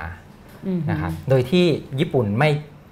ไม่สามารถแล้วก็ไม่จำเป็นที่จะต้องเข้าไปช่วยเหลือสหรัฐ ถ้าสหรัฐถูกโจมตีอือหือนะครับ อันนี้คือพันธมิตรที่ไม่เท่าเทียมค่ะนะครับถ้าจะทำแบบนั้นต่างกัได้แต่ว่าในสมัยอาเบะที่ผ่านมาเนี่ยญี่ปุ่นเอ่อเปลี่ยนแนวทางอือหือบอกว่าสามารถที่จะให้ความช่วยเหลือเออสหรัฐได้นะครับ ใช้กำลังในการปกป้องสหรัฐได้เหมือนกัน ถ้าสหรัฐถูกอ่าชาติอื่นโจมตี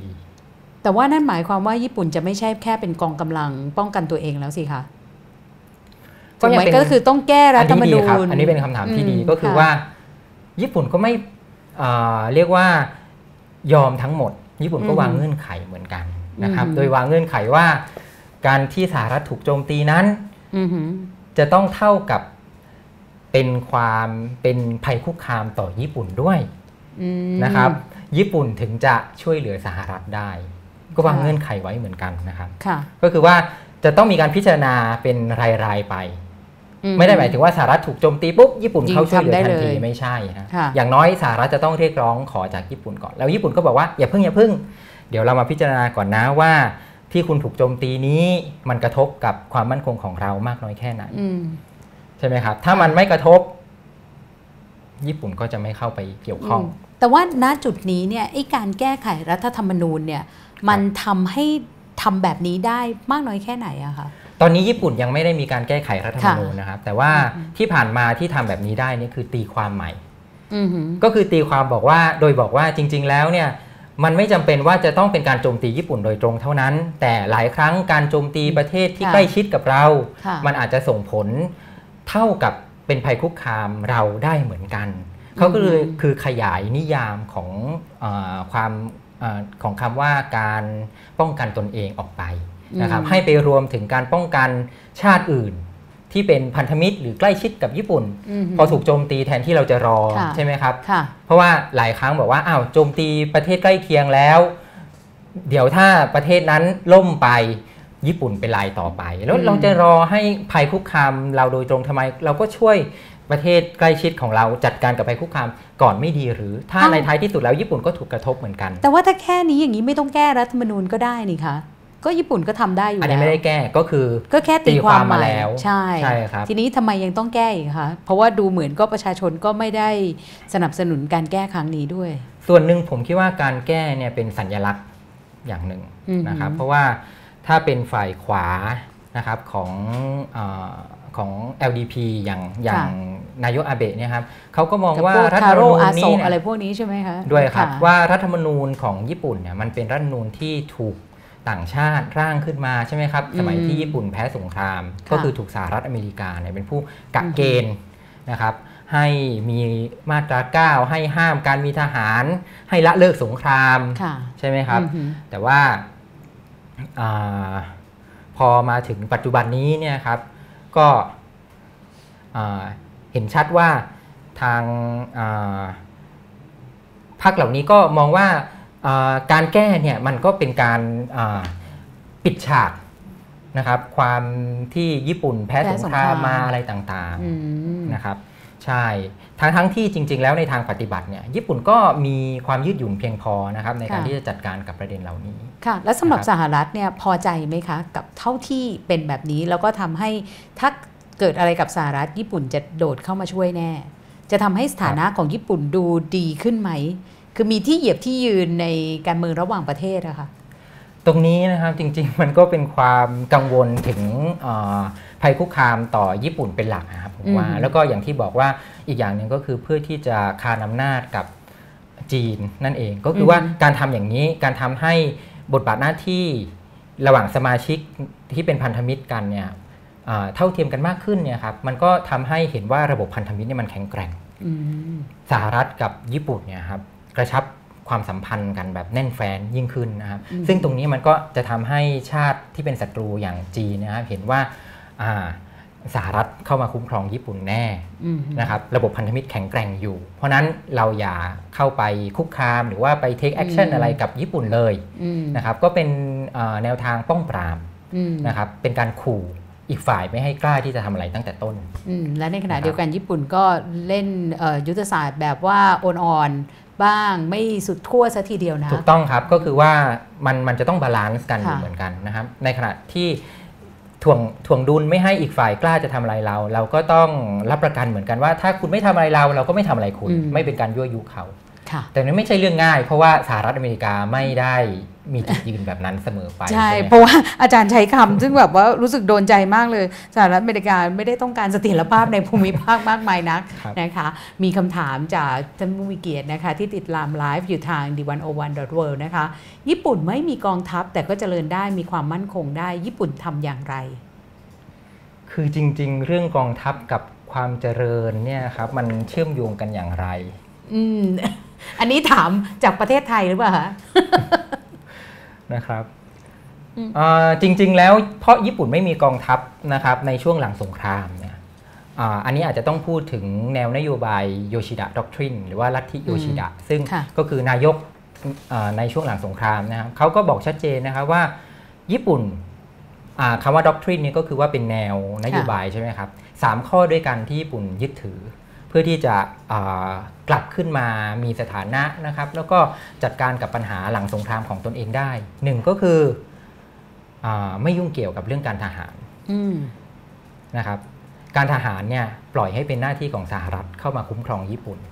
แล้วก็ทุ่มเทงบประมาณทุ่มเทความสนใจนะครับ ไปในเรื่องของการฟื้นฟูเศรษฐกิจ ซึ่งแน่นอนตรงนี้หมายความว่าเรื่องการทหารเรื่องการป้องกันประเทศญี่ปุ่น ทิ้งไปเลยอืมนะครับก็คือไม่ต้องเอาให้สหรัฐข้มเงินคุ้มไปใช่ใช้งบประมาณในการทางทซื้อหารไม่ไม่มีอาวุธยุทโธปกรณ์ใช่แล้วตอนนั้นบำรุงบำเรอกองทัพใช่ครับ นายกโยชิดะก็พูดชัดเจนว่า ญี่ปุ่นจะไม่มีกองกำลังใด ๆ ด้วยซ้อืมอืมำแม้แต่เพื่อป้องกันประเทศนะครับอืมอืมอืมเป็นแนวคิดแบบสุดโต่งมากค่ะๆแล้วเมื่อเป็นอย่างนี้แล้วญี่ปุ่นก็มีนโยบายที่ว่าอ่าในความสัมพันธ์ของประเทศญี่ปุ่นก็จะเล่นบทบาทแบบอ่า low profile อืมไม่เข้าไปมี ข้อเกี่ยวข้องข้อขัดแย้งนะครับกับชาติอื่นอืมๆแม้ว่าในยุคนั้นเนี่ยจะมีสหภาพโซเวียต ซึ่งเป็นเป็นภัยคุกคามอืมอาอีกฝั่งหนึ่งอยู่ใช่ไหมครับแต่ว่าญี่ปุ่นก็พยายามที่จะ balance นะครับไม่ไม่ให้อ่าเป็นศัตรูกับสหภาพโซเวียตมากเกินไปด้วยอืมนะครับค่ะนะคะคำถามต่อไปนะคะ ญี่ปุ่นทำให้เห็นว่าเป็นประเทศประชาธิปไตยที่สามารถพัฒนาเศรษฐกิจได้ ซึ่งเป็นโมเดลที่แตกต่างจากจีนเอ่อ โมเดลการพัฒนาเศรษฐกิจของญี่ปุ่นเป็นแบบไหน เชื่อมโยงกับการปกครองแบบประชาธิปไตย อาจารย์บอกว่าประเทศเป็นญี่ปุ่นนี่เป็นโมเดลประชาธิปไตยประเทศหนึ่งเลยใช่ไหมคะใช่ครับอือหืออืมจริง ๆ มันก็มีเอ่อส่วนที่เกี่ยวข้องแล้วก็ส่วนที่อาจจะเอ่อผมก็ไม่แน่ใจว่า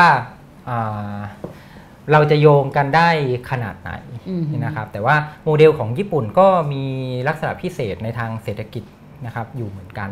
นะครับ ตรงที่ว่าอ่าแต่เดิมเนี่ยแนวทางการพัฒนาของญี่ปุ่นเนี่ยจะเป็นแบบที่เขาเรียกว่า Iron Triangle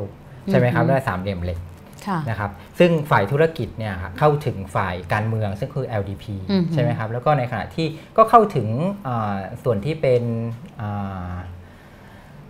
ข้าราชการ ระบบอืมราชการอยู่เหมือนกันค่ะนะครับแล้วก็การที่อ่าเรียกว่าเป้าหมายหรือว่า mindset นะครับของญี่ปุ่นในตอนนั้นก็คือการฟื้นฟูเศรษฐกิจใช่ไหมครับอือฮึมันก็ทำให้เหมือนกับว่าทั้งอ่าตัวแสดงในสามเหลี่ยมเหล็กเนี่ยครับ มุ่งไปในประเด็นเดียวกันอืมนะครับมุ่งไปในประเด็นเดียวกันหมดนะครับถามว่าตรงนี้มันสะท้อนประชาธิปไตยหรือเปล่า ผมคิดว่ามันสะท้อนถึงการเกื้อหนุนใช่ในในผลประโยชน์ซึ่งกันและกันมากกว่า แล้วสุดท้ายเนี่ยผมคิดว่าไอ้ระบบสามเหลี่ยมเหล็กตรงนี้เนี่ยตอนหลังเนี่ยมันก็พิสูจน์ให้เห็นหลาย ๆ อย่างว่ามันมันล้มอะอืมเพราะว่าเพราะว่าตอนนี้ญี่ปุ่นไม่ใช่โมเดลค่ะในการพัฒนาเศรษฐกิจอะไรเหมือนสมัยก่อนแล้วใช่ไหมครับเพราะว่าอ่ามาในยุค 90 เนี่ย บับเบิลหรือว่าฟองสบู่นะครับที่มันอาพองขึ้นพองขึ้นทำให้เกิดการ speculate พวกเก็งกำไรอะไรต่างๆ ที่ดินในโตเกียวก็แพงขึ้นอย่างมหาศาลเนี่ยมันก็ค่ะพังลงลงอย่างรวดเร็ว แล้วก็ตอนนี้ญี่ปุ่นก็เผชิญกับภาวะเศรษฐกิจชะลอตัว ภาวะเงินฝืดต่อเนื่องมาอืมนะฮะจนถึงปัจจุบันนี้ค่ะ นะครับแล้วมันก็เลยทำให้ไออ่าโครงสร้างสามเหลี่ยมเหล็กก็คือความสัมพันธ์แบบเชื่อมโยงกันตรงนี้เนะครับที่อาจจะมองว่ามันเป็น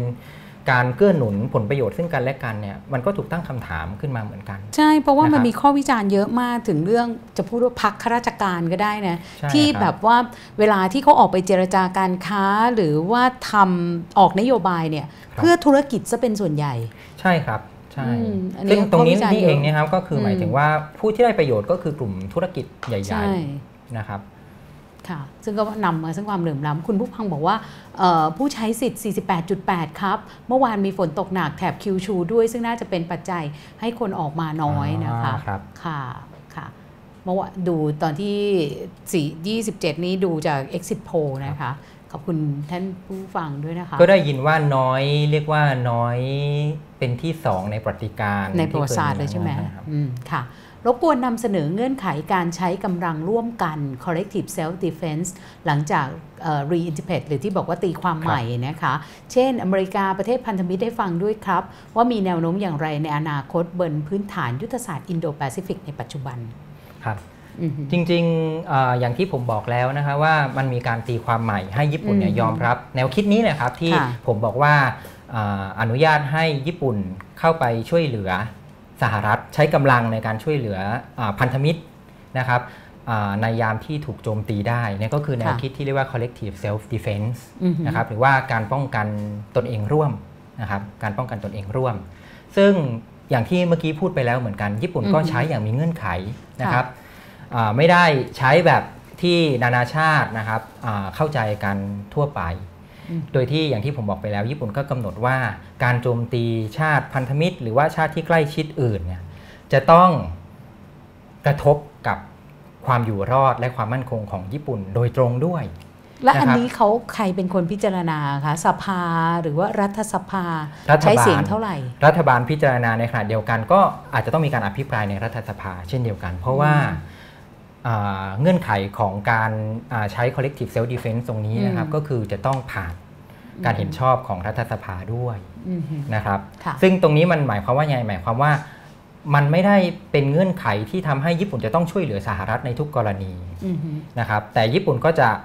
อ่าพิจารณาเป็นกรณีกรณีไปว่านั่นมันกระทบกับอ่า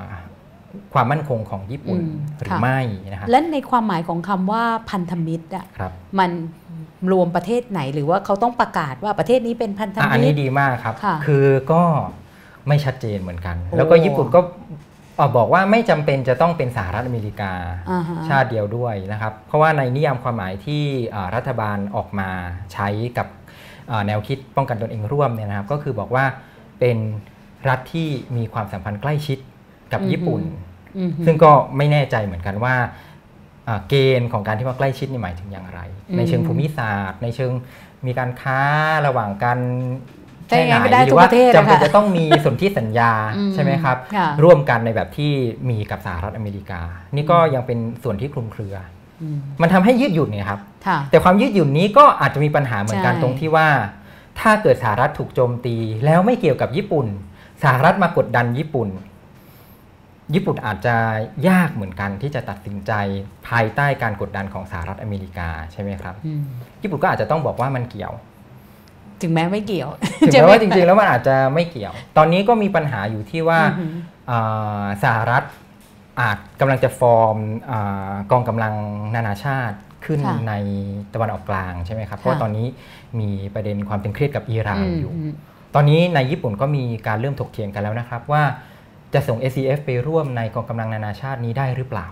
อืมแต่ว่ามองจากมุมไหนนะครับ มีเงื่อนไขปิดไว้ทั้งนั้นเลย แต่เงื่อนไขที่ปิดนี้นี่แหละ มันอาจจะทำให้ญี่ปุ่นบาดหมางกับสหรัฐหรือเปล่าอืใช่ไหมครับ เพราะว่าสหรัฐก็อาจจะอยากเห็นญี่ปุ่นทำอะไรบางอย่างขึ้นมา ใช่ใช่ไหมครับ ในนะคะกรณีที่ตนเองกำลังเรียกร้องให้นานาชาติเนี่ยช่วยกันกดดันอิหร่านอยู่อืมแล้วก็ญี่ปุ่นนี่ซื้อน้ำมันจากอิหร่านด้วยนะคะ ครับ อันนี้ก็เป็นปัญหาอยู่ซึ่งทำเป็นให้ต้อง หลายตลบครับ ค่ะ ทรัมป์โจมตีญี่ปุ่นว่าเป็น free rider ในเรื่องความมั่นคง ข้อโจมตีนี้ของทรัมป์สมเหตุสมผลไหมญี่ปุ่นมองข้อโจมตีนี้อย่างไรอ่าอย่างนี้อ่าก็เป็นประเด็นที่ผมอ่ากล่าวไว้เมื่อกี้เนี่ยค่ะนะครับก็คือว่าต้องมาช่วยทรัมป์ก็บอกว่าเอออืมในหลาย ๆ อย่างเนี่ยเราอยากให้อ่าความสัมพันธ์มันเป็นแบบเท่าเทียมใช่ไหมครับ แต่ว่าก็ต้องเข้าใจเหมือนกันว่าญี่ปุ่นเนี่ยสถานะของตนเองก็คือเป็นชาติที่เรา ที่ญี่ปุ่นละเลิกสงครามใช่ไหมครับอันนี้ถือว่าเป็นตัวตนเป็นอัตลักษณ์ของญี่ปุ่นอืมหลังสงครามเป็นต้นมา เพราะฉะนั้นอือฮึเขาก็มีเงื่อนไขกฎหมายภายในประเทศของญี่ปุ่นเหมือนกันนะครับที่จะอ่ายึดมั่นในสันติภาพอือหือใช่ไหมครับแล้วอย่าลืมว่าคนที่มากะเกณฑ์ให้ญี่ปุ่นละเลิกสงครามนี่มันก็ใครล่ะครับ มันก็สหรัฐอเมริกาที่ร่างรัฐธรรมนูญนี้ให้กับญี่ปุ่นมา แต่ถ้าเราติดตามความคิดเห็นของทรัมป์เนี่ยเราจะคิดว่าทรัมป์ไม่ฟังเหตุผลนี้หรอก ใช่ครับ อันนี้ก็เป็นปัญหา นะครับ ค่ะทำไมคนญี่ปุ่นชอบลาออก จริงเหรอคะอ่าอันนี้น่าสนใจนะครับ จริงเหรอคะ ใช่การรับผิดชอบอะไรต่างๆ ของญี่ปุ่นเนี่ยอ๋อจะใช้วิธีการลาออกนะครับค่ะแสดงความรับผิดชอบ อันนี้อืมอาจจะต่างจากกรณีไทยค่ะใช่ไหมครับ ไทยเนี่ยยังไงก็จะอยู่จะอยู่นะครับค่ะแต่ที่น่าสนใจเข้าไปอีกนะครับ ในประเด็นนี้ก็คือว่าเวลาผู้นำหรือว่าผู้กำหนดนโยบายเนี่ยลาออก เพราะแสดงความรับผิดชอบอะไรบางอย่างนะครับ ในสังคมญี่ปุ่นก็ไม่ได้มองว่าเป็นเรื่องที่ดีทั้งหมดนะครับ มันก็จะมีข้อวิจารณ์เหมือนกันว่า มันเป็นธรรมเนียมในแบบที่ง่ายเกินไปหรือเปล่า เหมือนหนี ใช่เหรอคะเป็นการหนีปัญหา เป็นการทิ้งปัญหาหรือเปล่าอืมนะครับ ก็คือว่ามันเป็นมันเป็นแนวทางหรือธรรมเนียมที่ญี่ปุ่นใช้กันค่ะเพราะฉะนั้นมันใช้กันเรื่อยๆเนี่ยมันทำให้อ่ามันเกิดการทบทวนเหมือนกันว่าเออการการทำแบบนี้เนี่ยมันมันโอเคไหมใช่ไหมครับค่ะ ซึ่งมันก็อาจจะพอมาเปรียบเทียบกับสังคมไทยเนี่ยก็คือว่าเราไม่เคยทำทำวิธีนี้ไงอืมเราทำวิธีว่าเราไม่ยอมรับเราไม่ยอมรับ เราไม่แสดงความอ่ารู้สึกผิดอะไรอย่างนี้ชัดเจนใช่ไหมครับ ปรากฏว่าเราก็อาจจะต้องการในแบบที่ญี่ปุ่นทำมาเป็นโมเดลให้เห็นค่ะเป็นข้อแตกต่างอีกอย่างหนึ่งเหมือนกัน ซึ่งมันก็ต่างกันนะครับค่ะสองสังคม แต่ว่าอยากถามต่อจากคำถามนี้ครับคือหลังๆเนี่ยเราจะเห็นว่า เอ๊ะที่ญี่ปุ่นมีเคสเยอะเหมือนกันที่ว่าเช่นโกงนะคะครับหรือว่าเอ่ออย่างเช่นโกงไอเสียครับเอ่อบริษัทต่างๆ ไม่ว่าจะเป็นโกงเรื่องเอ่อถุงลมนิรภัยอะไรใช่แบบเนี้ยหลายอย่างคือก็เฮ้ยบริษัทมันไม่มีธรรมาภิบาลเหมือนกันนี่นาโกงครับคือมีฉะนั้นเนี่ยหมืกัคืออะไรอะคะ เมื่อก่อนคงคิดว่าคนญี่ปุ่นเนี่ยซื่อสัตย์สุจริต ไม่มีเรื่องแบบนี้แน่นอน เชื่อถือได้สินค้าญี่ปุ่นครับมันบอกอะไรกับเราอะคะอาจารย์ ก็ต้องอย่าคาดหวังกับอือฮึญี่ปุ่นมากจนเกินไป ผมพูดอย่างนี้อือฮึดีกว่า เพราะว่าค่ะในสังคมไหนๆนะครับมันก็มีปรากฏการณ์แบบนี้เกิดขึ้นค่ะเสมอนะครับ แต่คราวนี้ที่น่าสนใจก็คือว่าเขาจัดการกับประเด็นเหล่านี้ยังไงมากกว่าอือฮึนะครับ อย่างเช่นว่าการออกมาขอโทษ การมีระบบตรวจสอบที่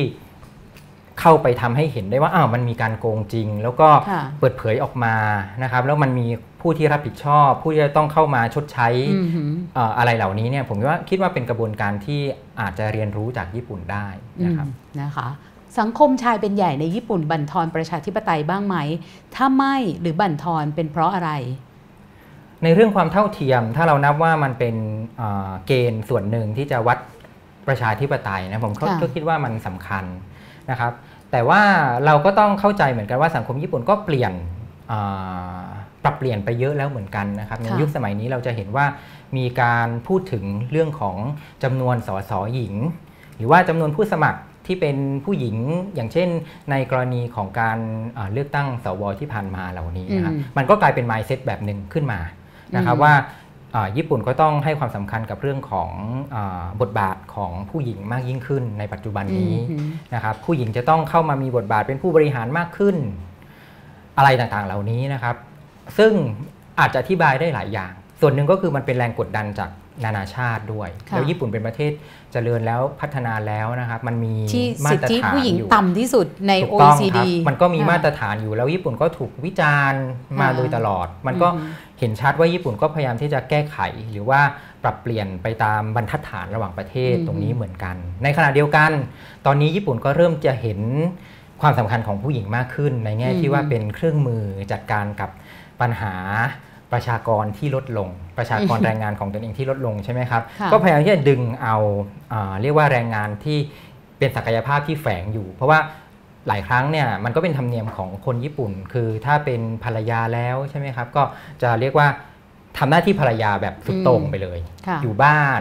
อ่าจัดการกับงานบ้านอะไรเหล่านี้ใช่ไหมครับค่ะให้สามีทำงาน แต่คราวนี้ ก็จะเห็นความพยายามอืมที่จะดึงเอาศักยภาพแฝงตรงนี้นะครับออกมาอืมมากยิ่งขึ้นนะครับในในแม้แต่ในกองกำลังป้องกันตนเองอืมนะครับแต่อาจารย์คะ ข้อวิจารณ์เยอะมากเลยเกี่ยวกับวิ m ม n โนมิกของอาเบโนมิกเนี่ยครับคือเป็นแง่มุมหนึ่งของนโยบายด้านเศรษฐกิจของชินโซอาเบะเนี่ยเขาครับบอกว่าไอ้ที่ไม่ประสบความสำเร็จเนี่ยก็คือวิ m ม n โนมิกครับ อาจารย์มองประเด็นนี้ก็ยังไงคิดว่าคะเอ่อ คือญี่ปุ่นก็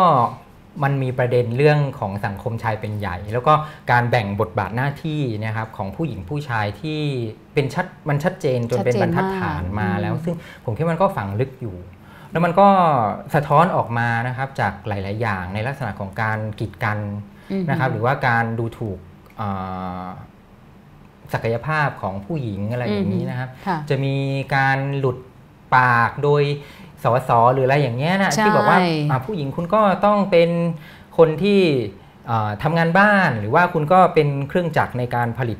หรือผู้หญิงที่ไม่มีลูกทายาทคุณช่างเป็นคนไร้ค่าอะไรอะไรแบแบบบนี้เนี้ใช่ยไหมครับ มันก็จะค่มีอยู่ ซึ่งตรงนี้อืมมันก็เห็นชัดว่า มันเป็นทัศนคติที่ฝังลึกอยู่ในสังคมญี่ปุ่นเหมือนกันอืมแล้วก็การที่จะแก้ไขทัศนคติเหล่านี้ก็คงต้องใช้เวลาค่ะแล้วก็คงไม่คงไม่บรรลุแค่การออกนโยบายออกมาเป็นสโลแกนอะไรแค่นี้เฉยๆหรอกนะครับ ก็คงค่ะคิดว่าจะต้องอาเป็นนโยบายที่มีการส่งเสริมกันระยะยาวอืมนะครับค่ะคุณผู้ชมถามว่าการ์ตูนยังเป็นสื่อสร้างชาติของญี่ปุ่นอยู่ไหม ยังมีอิทธิพลต่อเด็กๆ ในประเทศหรือไม่ อ่าอาจารย์ชอบดูชอบอ่านการ์ตูนไหมคะหรือชอบดูการ์ตูนไหมอ่านเหมือนกันครับอ่านอ๋อเอ่อเป็นเครื่องมือสร้างชาติชาใช่ติไหมคชารับติไหมถ้าพูดถึงสร้างชาติเนี่ยผมคิดว่ามันก็ยังเป็นเครื่องมือในในในทางเศรษฐกิจที่สำคัญอย่างหนึ่งเหมือนกันอืมแล้วก็ถือเป็นอ่าถือเป็นญี่ปุ่นก็พยายามส่งเสริมพวกธุรกิจอืมคอนเทนต์เหล่านี้ใช่ไหมออกมาค่ะมังกะที่จะส่งออกไปในประเทศต่างๆนะครับอืมก็ยังสำคัญอยู่ เป็นส่วนหนึ่งของการทูตวัฒนธรรมของญี่ปุ่นอืม นะครับยิ่งตอนนี้ญี่ปุ่นก็มองถึงการส่งออกวัฒนธรรมเหล่านี้ รวมถึงการท่องเที่ยวใช่ไหมครับ เป็นเครื่องมือในการ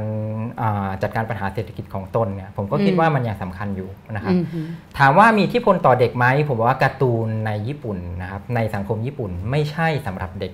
มันสำหรับผู้อใหย่าญ่งเดียวใช่ทุกคนอ่านการ์ตูนหมดใช่แล้วก็การ์ตูนก็เป็นสื่ออย่างหนึ่งที่ทำให้เราเข้าใจเนื้อหาอะไรได้ง่าย ๆ นะครับอืมอย่ามองว่าการ์ตูนเป็นสื่อบันเทิงอืมฮึแต่ในญี่ปุ่นเราจะเห็นว่าการ์ตูนเป็นหลาย ๆ อย่าง เป็นสื่อในการที่จะอ่าส่งความคิดอะไรต่างๆ รวมถึงข้อมูลต่างๆ ด้วยในรูปแบบที่ง่ายที่ย่อยมาให้อ่า คนได้เข้าใจกันง่ายๆนะครับเราจะเห็นว่าแม้แต่ในเรื่องของการแก้ไขรัฐธรรมนูญมาตรา9นะครับยังมีการส่งเสริมในรูปของการ์ตูนเลยด้วยซ้อ๋อเป็นเรื่องอย่างำใช่นี้เลยเหคอรับะแล้วญี่ปุ่นก็สอนประวัติศาสตร์ด้วยการใช้การ์ตูนอืมนะครับเรื่องที่เข้มข้นเรื่องที่แบบว่าเอาจริงเอาจังนะครับไม่ใช่เรื่องที่ค่ะอ่านบันเทิงนะครับก็ค่ะผ่าน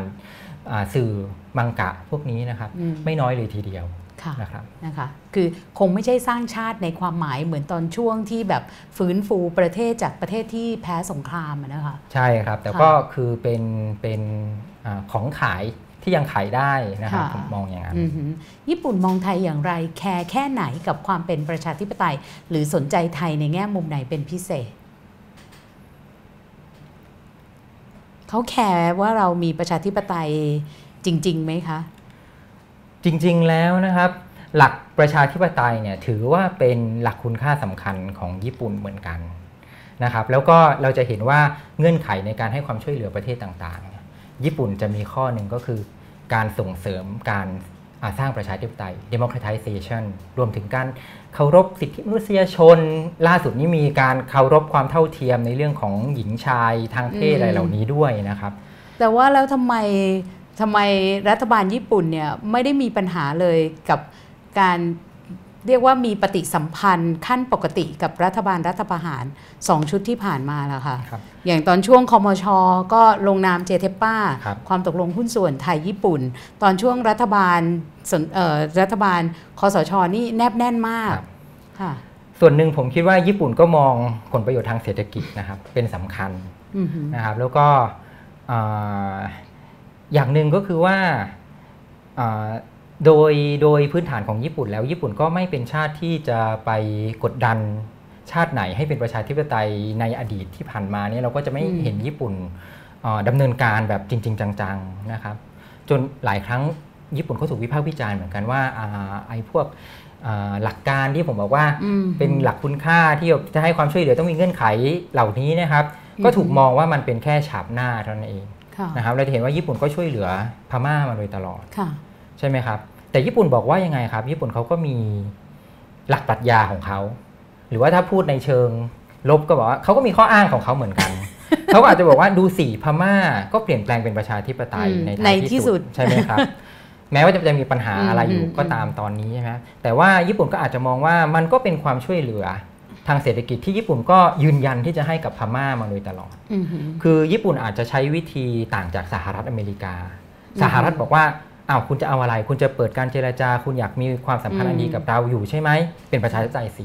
อืมแต่ญี่ปุ่นอาจจะใช้วิธีการที่บอกว่าโอเค เราก็ยังอยู่กับคุณนั่นแหละอืมแต่ว่าเบื้องหลังอืมญี่ปุ่นก็อาจจะแอบกดดันอยู่ว่า ถ้าเกิดคุณเป็นประชาธิปไตยขึ้นมานะ ความสัมพันธ์กับญี่ปุ่นมันง่ายขึ้นไงครับอืมญี่ปุ่นก็ไม่ต้องตีสองหน้าว่าอ้าว ทางหนึ่งบอกเรายึดคุณค่าประชาธิปไตยค่ะแต่ว่าคุณกลับมาอ่ามีความสัมพันธ์อันดีกับชาติที่มีข้อสงสัยในเรื่องของจะเป็นประชาธิปไตยหรือเปล่าอืมใช่ไหมครับ แต่แน่นอนถ้าเกิดว่าไทยเป็นประชาธิปไตย ในแบบที่เห็นชัดใช่ไหมครับ ตรงนี้มันก็ทำให้ความสัมพันธ์เนี่ยมันง่ายขึ้น ตรงที่ว่าหลักอุดมการณ์มันตรงกันค่ะนะครับอือฮึเพราะญี่ปุ่นก็พูดเสมอนะครับว่า ตนเองส่งเสริมประชาธิปไตยอืมแต่ที่นะครับถามนี่ก็ไม่ได้หมายความว่าอย่างสหรัฐอเมริกาหรือสภาสหภาพยุโรปจะแบบว่ากดดันอะไรแหมมากมายกดดันอะไรมากมายเขาใช่ครับขอแค่มีการเลือกตั้งสักครั้งหนึ่งใช่ครับจะแฟร์หรือไม่แฟร์ก็ตาม แต่ว่าก็หลังจากนั้นก็ดีลกันได้เหมือนเดิมเป็นปกคืติอผลประโยชน์แห่งชาติเขาเนี่ยสำคัญกว่าสำคัญอกยู่ว่าแล้วนะนะครับคะค่ะอาจารย์คะในช่วงหลายเดือนที่สองสามเดือนที่ผ่านมาที่มีช่วงการเปลี่ยนราชการเนี่ยคือเมื่อก่อนเราไม่เคยรู้สึก คือสังคมภายนอกญี่ปุ่นไม่เคยรู้สึกว่าเอ่อระบอบกษัตริย์ หรือสถาบันเนี่ยมีความสำคัญกับคนญี่ปุ่นครับแต่ว่าช่วงที่ผ่านมาเราก็โอ้โหเห็นเขาให้ความสำคัญกับเรื่องนี้มากจริง ๆ แล้วในสังคมญี่ปุ่นเป็นยังไงอะคะเรื่องนี้คือเออสถาบันจักรพรรดินะครับในญี่ปุ่นเนี่ยเอออยู่ในสถาสถานะของการเป็นสัญลักษณ์อือหือแห่งชาตินะครับ แล้วก็เนื่องจากว่าเอ่อในรัฐธรรมนูญที่เอ่อ ญี่ปุ่นใช้มาฉบับหลังสงครามเนี่ยก็คือค่ะว่าลดอำนาจของสถาบันจักรพรรดิเนี่ยลงไปมากเลยทีเดียวอือฮึแต่เดิมเนี่ยครับจักรพรรดิก็อยู่ในฐานะของการเป็นอ่าผู้นำสูงสุดนะครับในทางการเมืองด้วยนะครับก็คือเป็น supreme authority นะครับในญี่ปุ่น อันนี้คือช่วงก่อนสงครามนะครับ แต่พอหลังสงครามเนี่ยหลายคนก็บอกว่าคนญี่ปุ่นต่อสู้ในสงครามเนี่ยเพื่อ พระจักรพรรดิใช่ไหมครับ เพราะฉะนั้นอือหือพระจักรพรรดิก็กลายเป็นสัญลักษณ์ของการที่ญี่ปุ่นเข้าสู่สงครามด้วยอือหือนะครับเป็นสัญลักษณ์ของชาตินิยมอะไรต่างๆนะครับอ่าในช่วงหลังสงครามเนี่ยก็เลยอามองว่าจักรพรรดิเนี่ยก็ควรจะมีบทบาทที่ที่เรียกว่าลดน้อยลง กลายเป็นเพียงแค่สัญลักษณ์เท่านั้น แล้วก็มีบทบาทในเชิงสังคม แล้วก็ในเชิงพิธีการอือหือนะครับมากกว่านะครับแต่ว่า ผมคิดว่าในการเปลี่ยนอ่าราชสมัยอะไรแบบนี้ค่ะนะครับ มันก็คือมันเป็นเซนเซชันหรือว่าเป็นบรรยากาศในสังคมอืมอยู่แล้วนะครับ ที่คนญี่ปุ่นจะ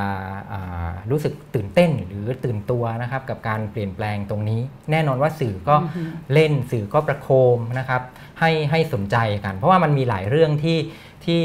คนญี่ปุ่นสนใจเพราะอ่าอย่างเช่นการชื่อ จะชื่ออะไรใช่ไหมครับราชสมัยใหม่อะไรแบบนี้นะครับใช่ค่ะก็มีให้ลุ้นกันนะครับจะใช้อ่าคำไหนอะไรแบบใช่นี้คนะรับคะซึ่งเขาก็มีการตั้งคณะกรรมการนะครับ เป็นนักวิชาการ นักประวัติศาสตร์เอ่อนักภาษาศาสตร์อะไรนะครับ มาคัดเลือกอืมรายชื่ออะไรอย่างเงี้ยและจะมาจากไหนจะมีความหมายว่าอะไรนะครับ คิดว่ามันทำให้สังคมเนี่ยตื่นเต้นอืมตื่นตัวนะครับ แต่ว่าสถาบันพระจักรพรรดิก็เรียกว่าเป็นสัญลักษณ์ นะครับ แล้วก็ไม่ได้มีความสำคัญในเชิงที่ว่าอ่าอย่างที่เราเห็นในในประเทศไทยนะครับ ก็ต่างกันอยู่ค่ะ อาจารย์คะอาจารย์ไม่ได้อยู่ตอนช่วงที่เกิดเหตุเอ่อแผ่นดินไหวสึนามิ แล้วก็ครับโรงไฟฟ้านิวเคลียร์ครับถล่มเนี่ยนะคะ จนกระทั่งไอ้เอ่อมันรั่วไหลเนี่ย อาจารย์เชื่อไหมคะ ว่าตอนนี้เนี่ยเอ่อพื้นที่โทโฮคุเนี่ยปลอดภัยแล้วทำไมรัฐบาลญี่ปุ่นเนี่ยถึงพยายามที่จะเอ่อส่งให้คนกลับไปอยู่ที่นั่นอะไรอย่างเงี้ยนี่คุณผู้ฟังก็ครับถามมา รวมทั้งอ่าพยายามส่งออกอาหารด้วย ใช่ครับค่ะผมก็ไม่แน่ใจว่าอ่าปลอดภัยหรือยังนะครับ เพราะว่าอืมอันนี้อาจจะต้องให้อ่าคนที่มีความเชี่ยวชาญด้านนี้นะครับอืมอาคอมเมนต์ได้ แต่ว่า แน่มันนอสะนท้อนว่าอะไรในลักษณะหลักคิดของรัฐบาลญี่ปุ่นนะคะอ่าคือ reconstruction นะครับก็คือการฟื้นฟูพื้นที่ตรงนั้นอือหือนะครับให้ให้อ่าผู้คนกลับไปอยู่ได้ ฟื้นฟูชุมชนที่เคยมีอยู่ในพื้นที่นั้นนะครับให้กลับคืนมา ซึ่งแน่นอนว่าก็คงจะมีคนที่กล้าๆกลัวๆอยู่เหมือนกันแม้แต่คนญี่ปุ่นเองใช่ไหมครับมันก็จะเป็นปัญหาในการที่จะทำให้เงินทุนหรือว่าอ่าความคึกคักเนี่ยไหลเข้าไปในพื้นที่ตรงนั้นนะครับอือฮึก็มีอ่า มาตรการหลายอย่างออกมาของรัฐบาลนะครับที่จะอือฮึส่งเสริมให้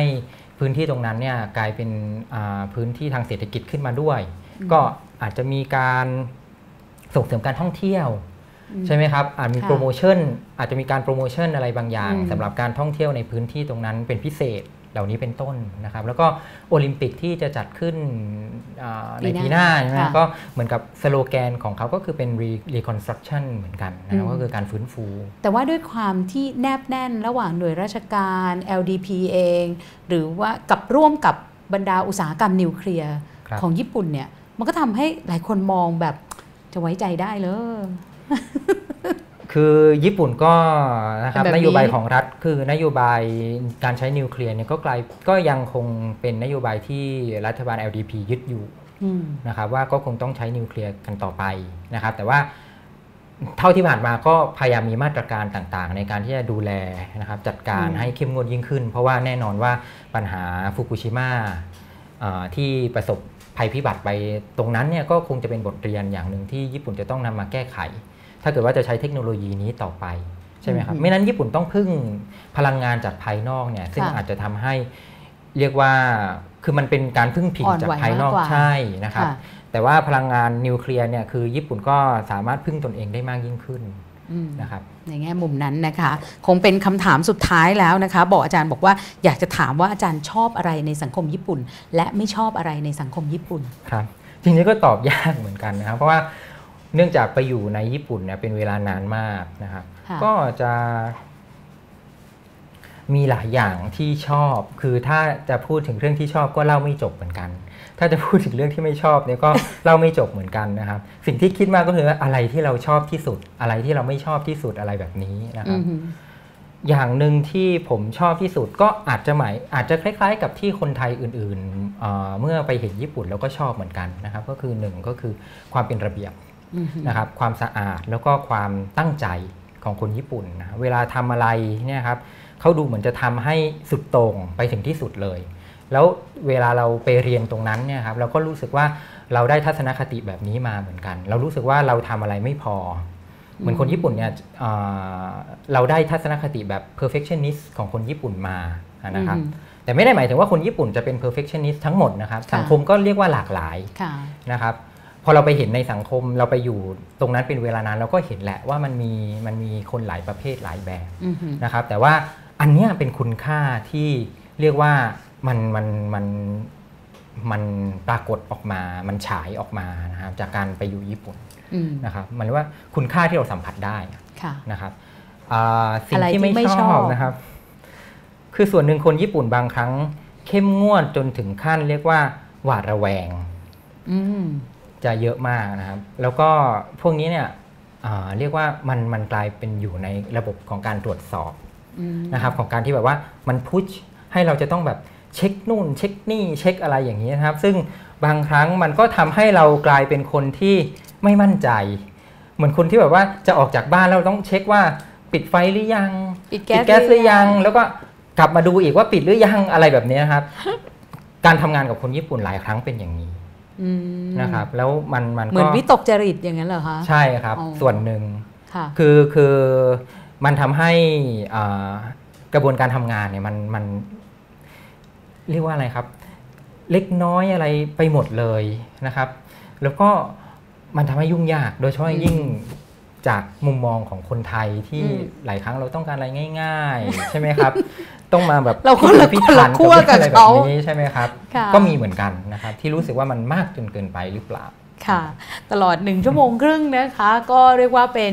อีกซีรีส์หนึ่งที่สนุกสนานมาก ๆ เพราะว่าบางทีเนี่ยเรารู้จักญี่ปุ่นในบางแง่มุม แต่เราไม่รู้ว่าญี่ปุ่นเนี่ยในเชิงการเมืองเนี่ยเราสนใจเขาไม่มากนะคะครับซึ่งมีอีกหลายแง่มุมเลย ที่วันนี้ได้คุยกับอาจารย์ ดรทีวิน สุดพุทธิกุลนะคะ จากภาควิชาความสัมพันธ์ ระหว่างประเทศคณะรัฐศาสตร์จุฬาลงกรณ์มหาวิทยาลัยนะคะ วันนี้อ่านการเมืองญี่ปุ่นต้องขอบคุณอาจารย์มากๆค่ะขอบคุณครับค่ะ แล้วก็สัปดาห์หน้านะคะจะพบกันวันโอวันวันออนวันนะคะก็พบกันวันอังคารที่ 30 กรกฎาคมค่ะ จะเป็นการปิดท้ายซีรีส์ Bangkok คุยเรื่องเมืองกับพิษพงศวัสด์นะคะอาจารย์ดรพิษพงศวัสด์จากคณะรัฐศาสตร์จุฬาลงกรณ์มหาวิทยาลัย ก็จะมาคุยกับคุณยิ่งชีพอัชชานนท์ติดตามให้ได้นะคะ กับทางไลฟ์ทางวันโอวันวันออนวันค่ะ วันนี้ดิฉันกันิกากิติเวชกุลขอลาไปก่อนนะคะ สวัสดีค่ะ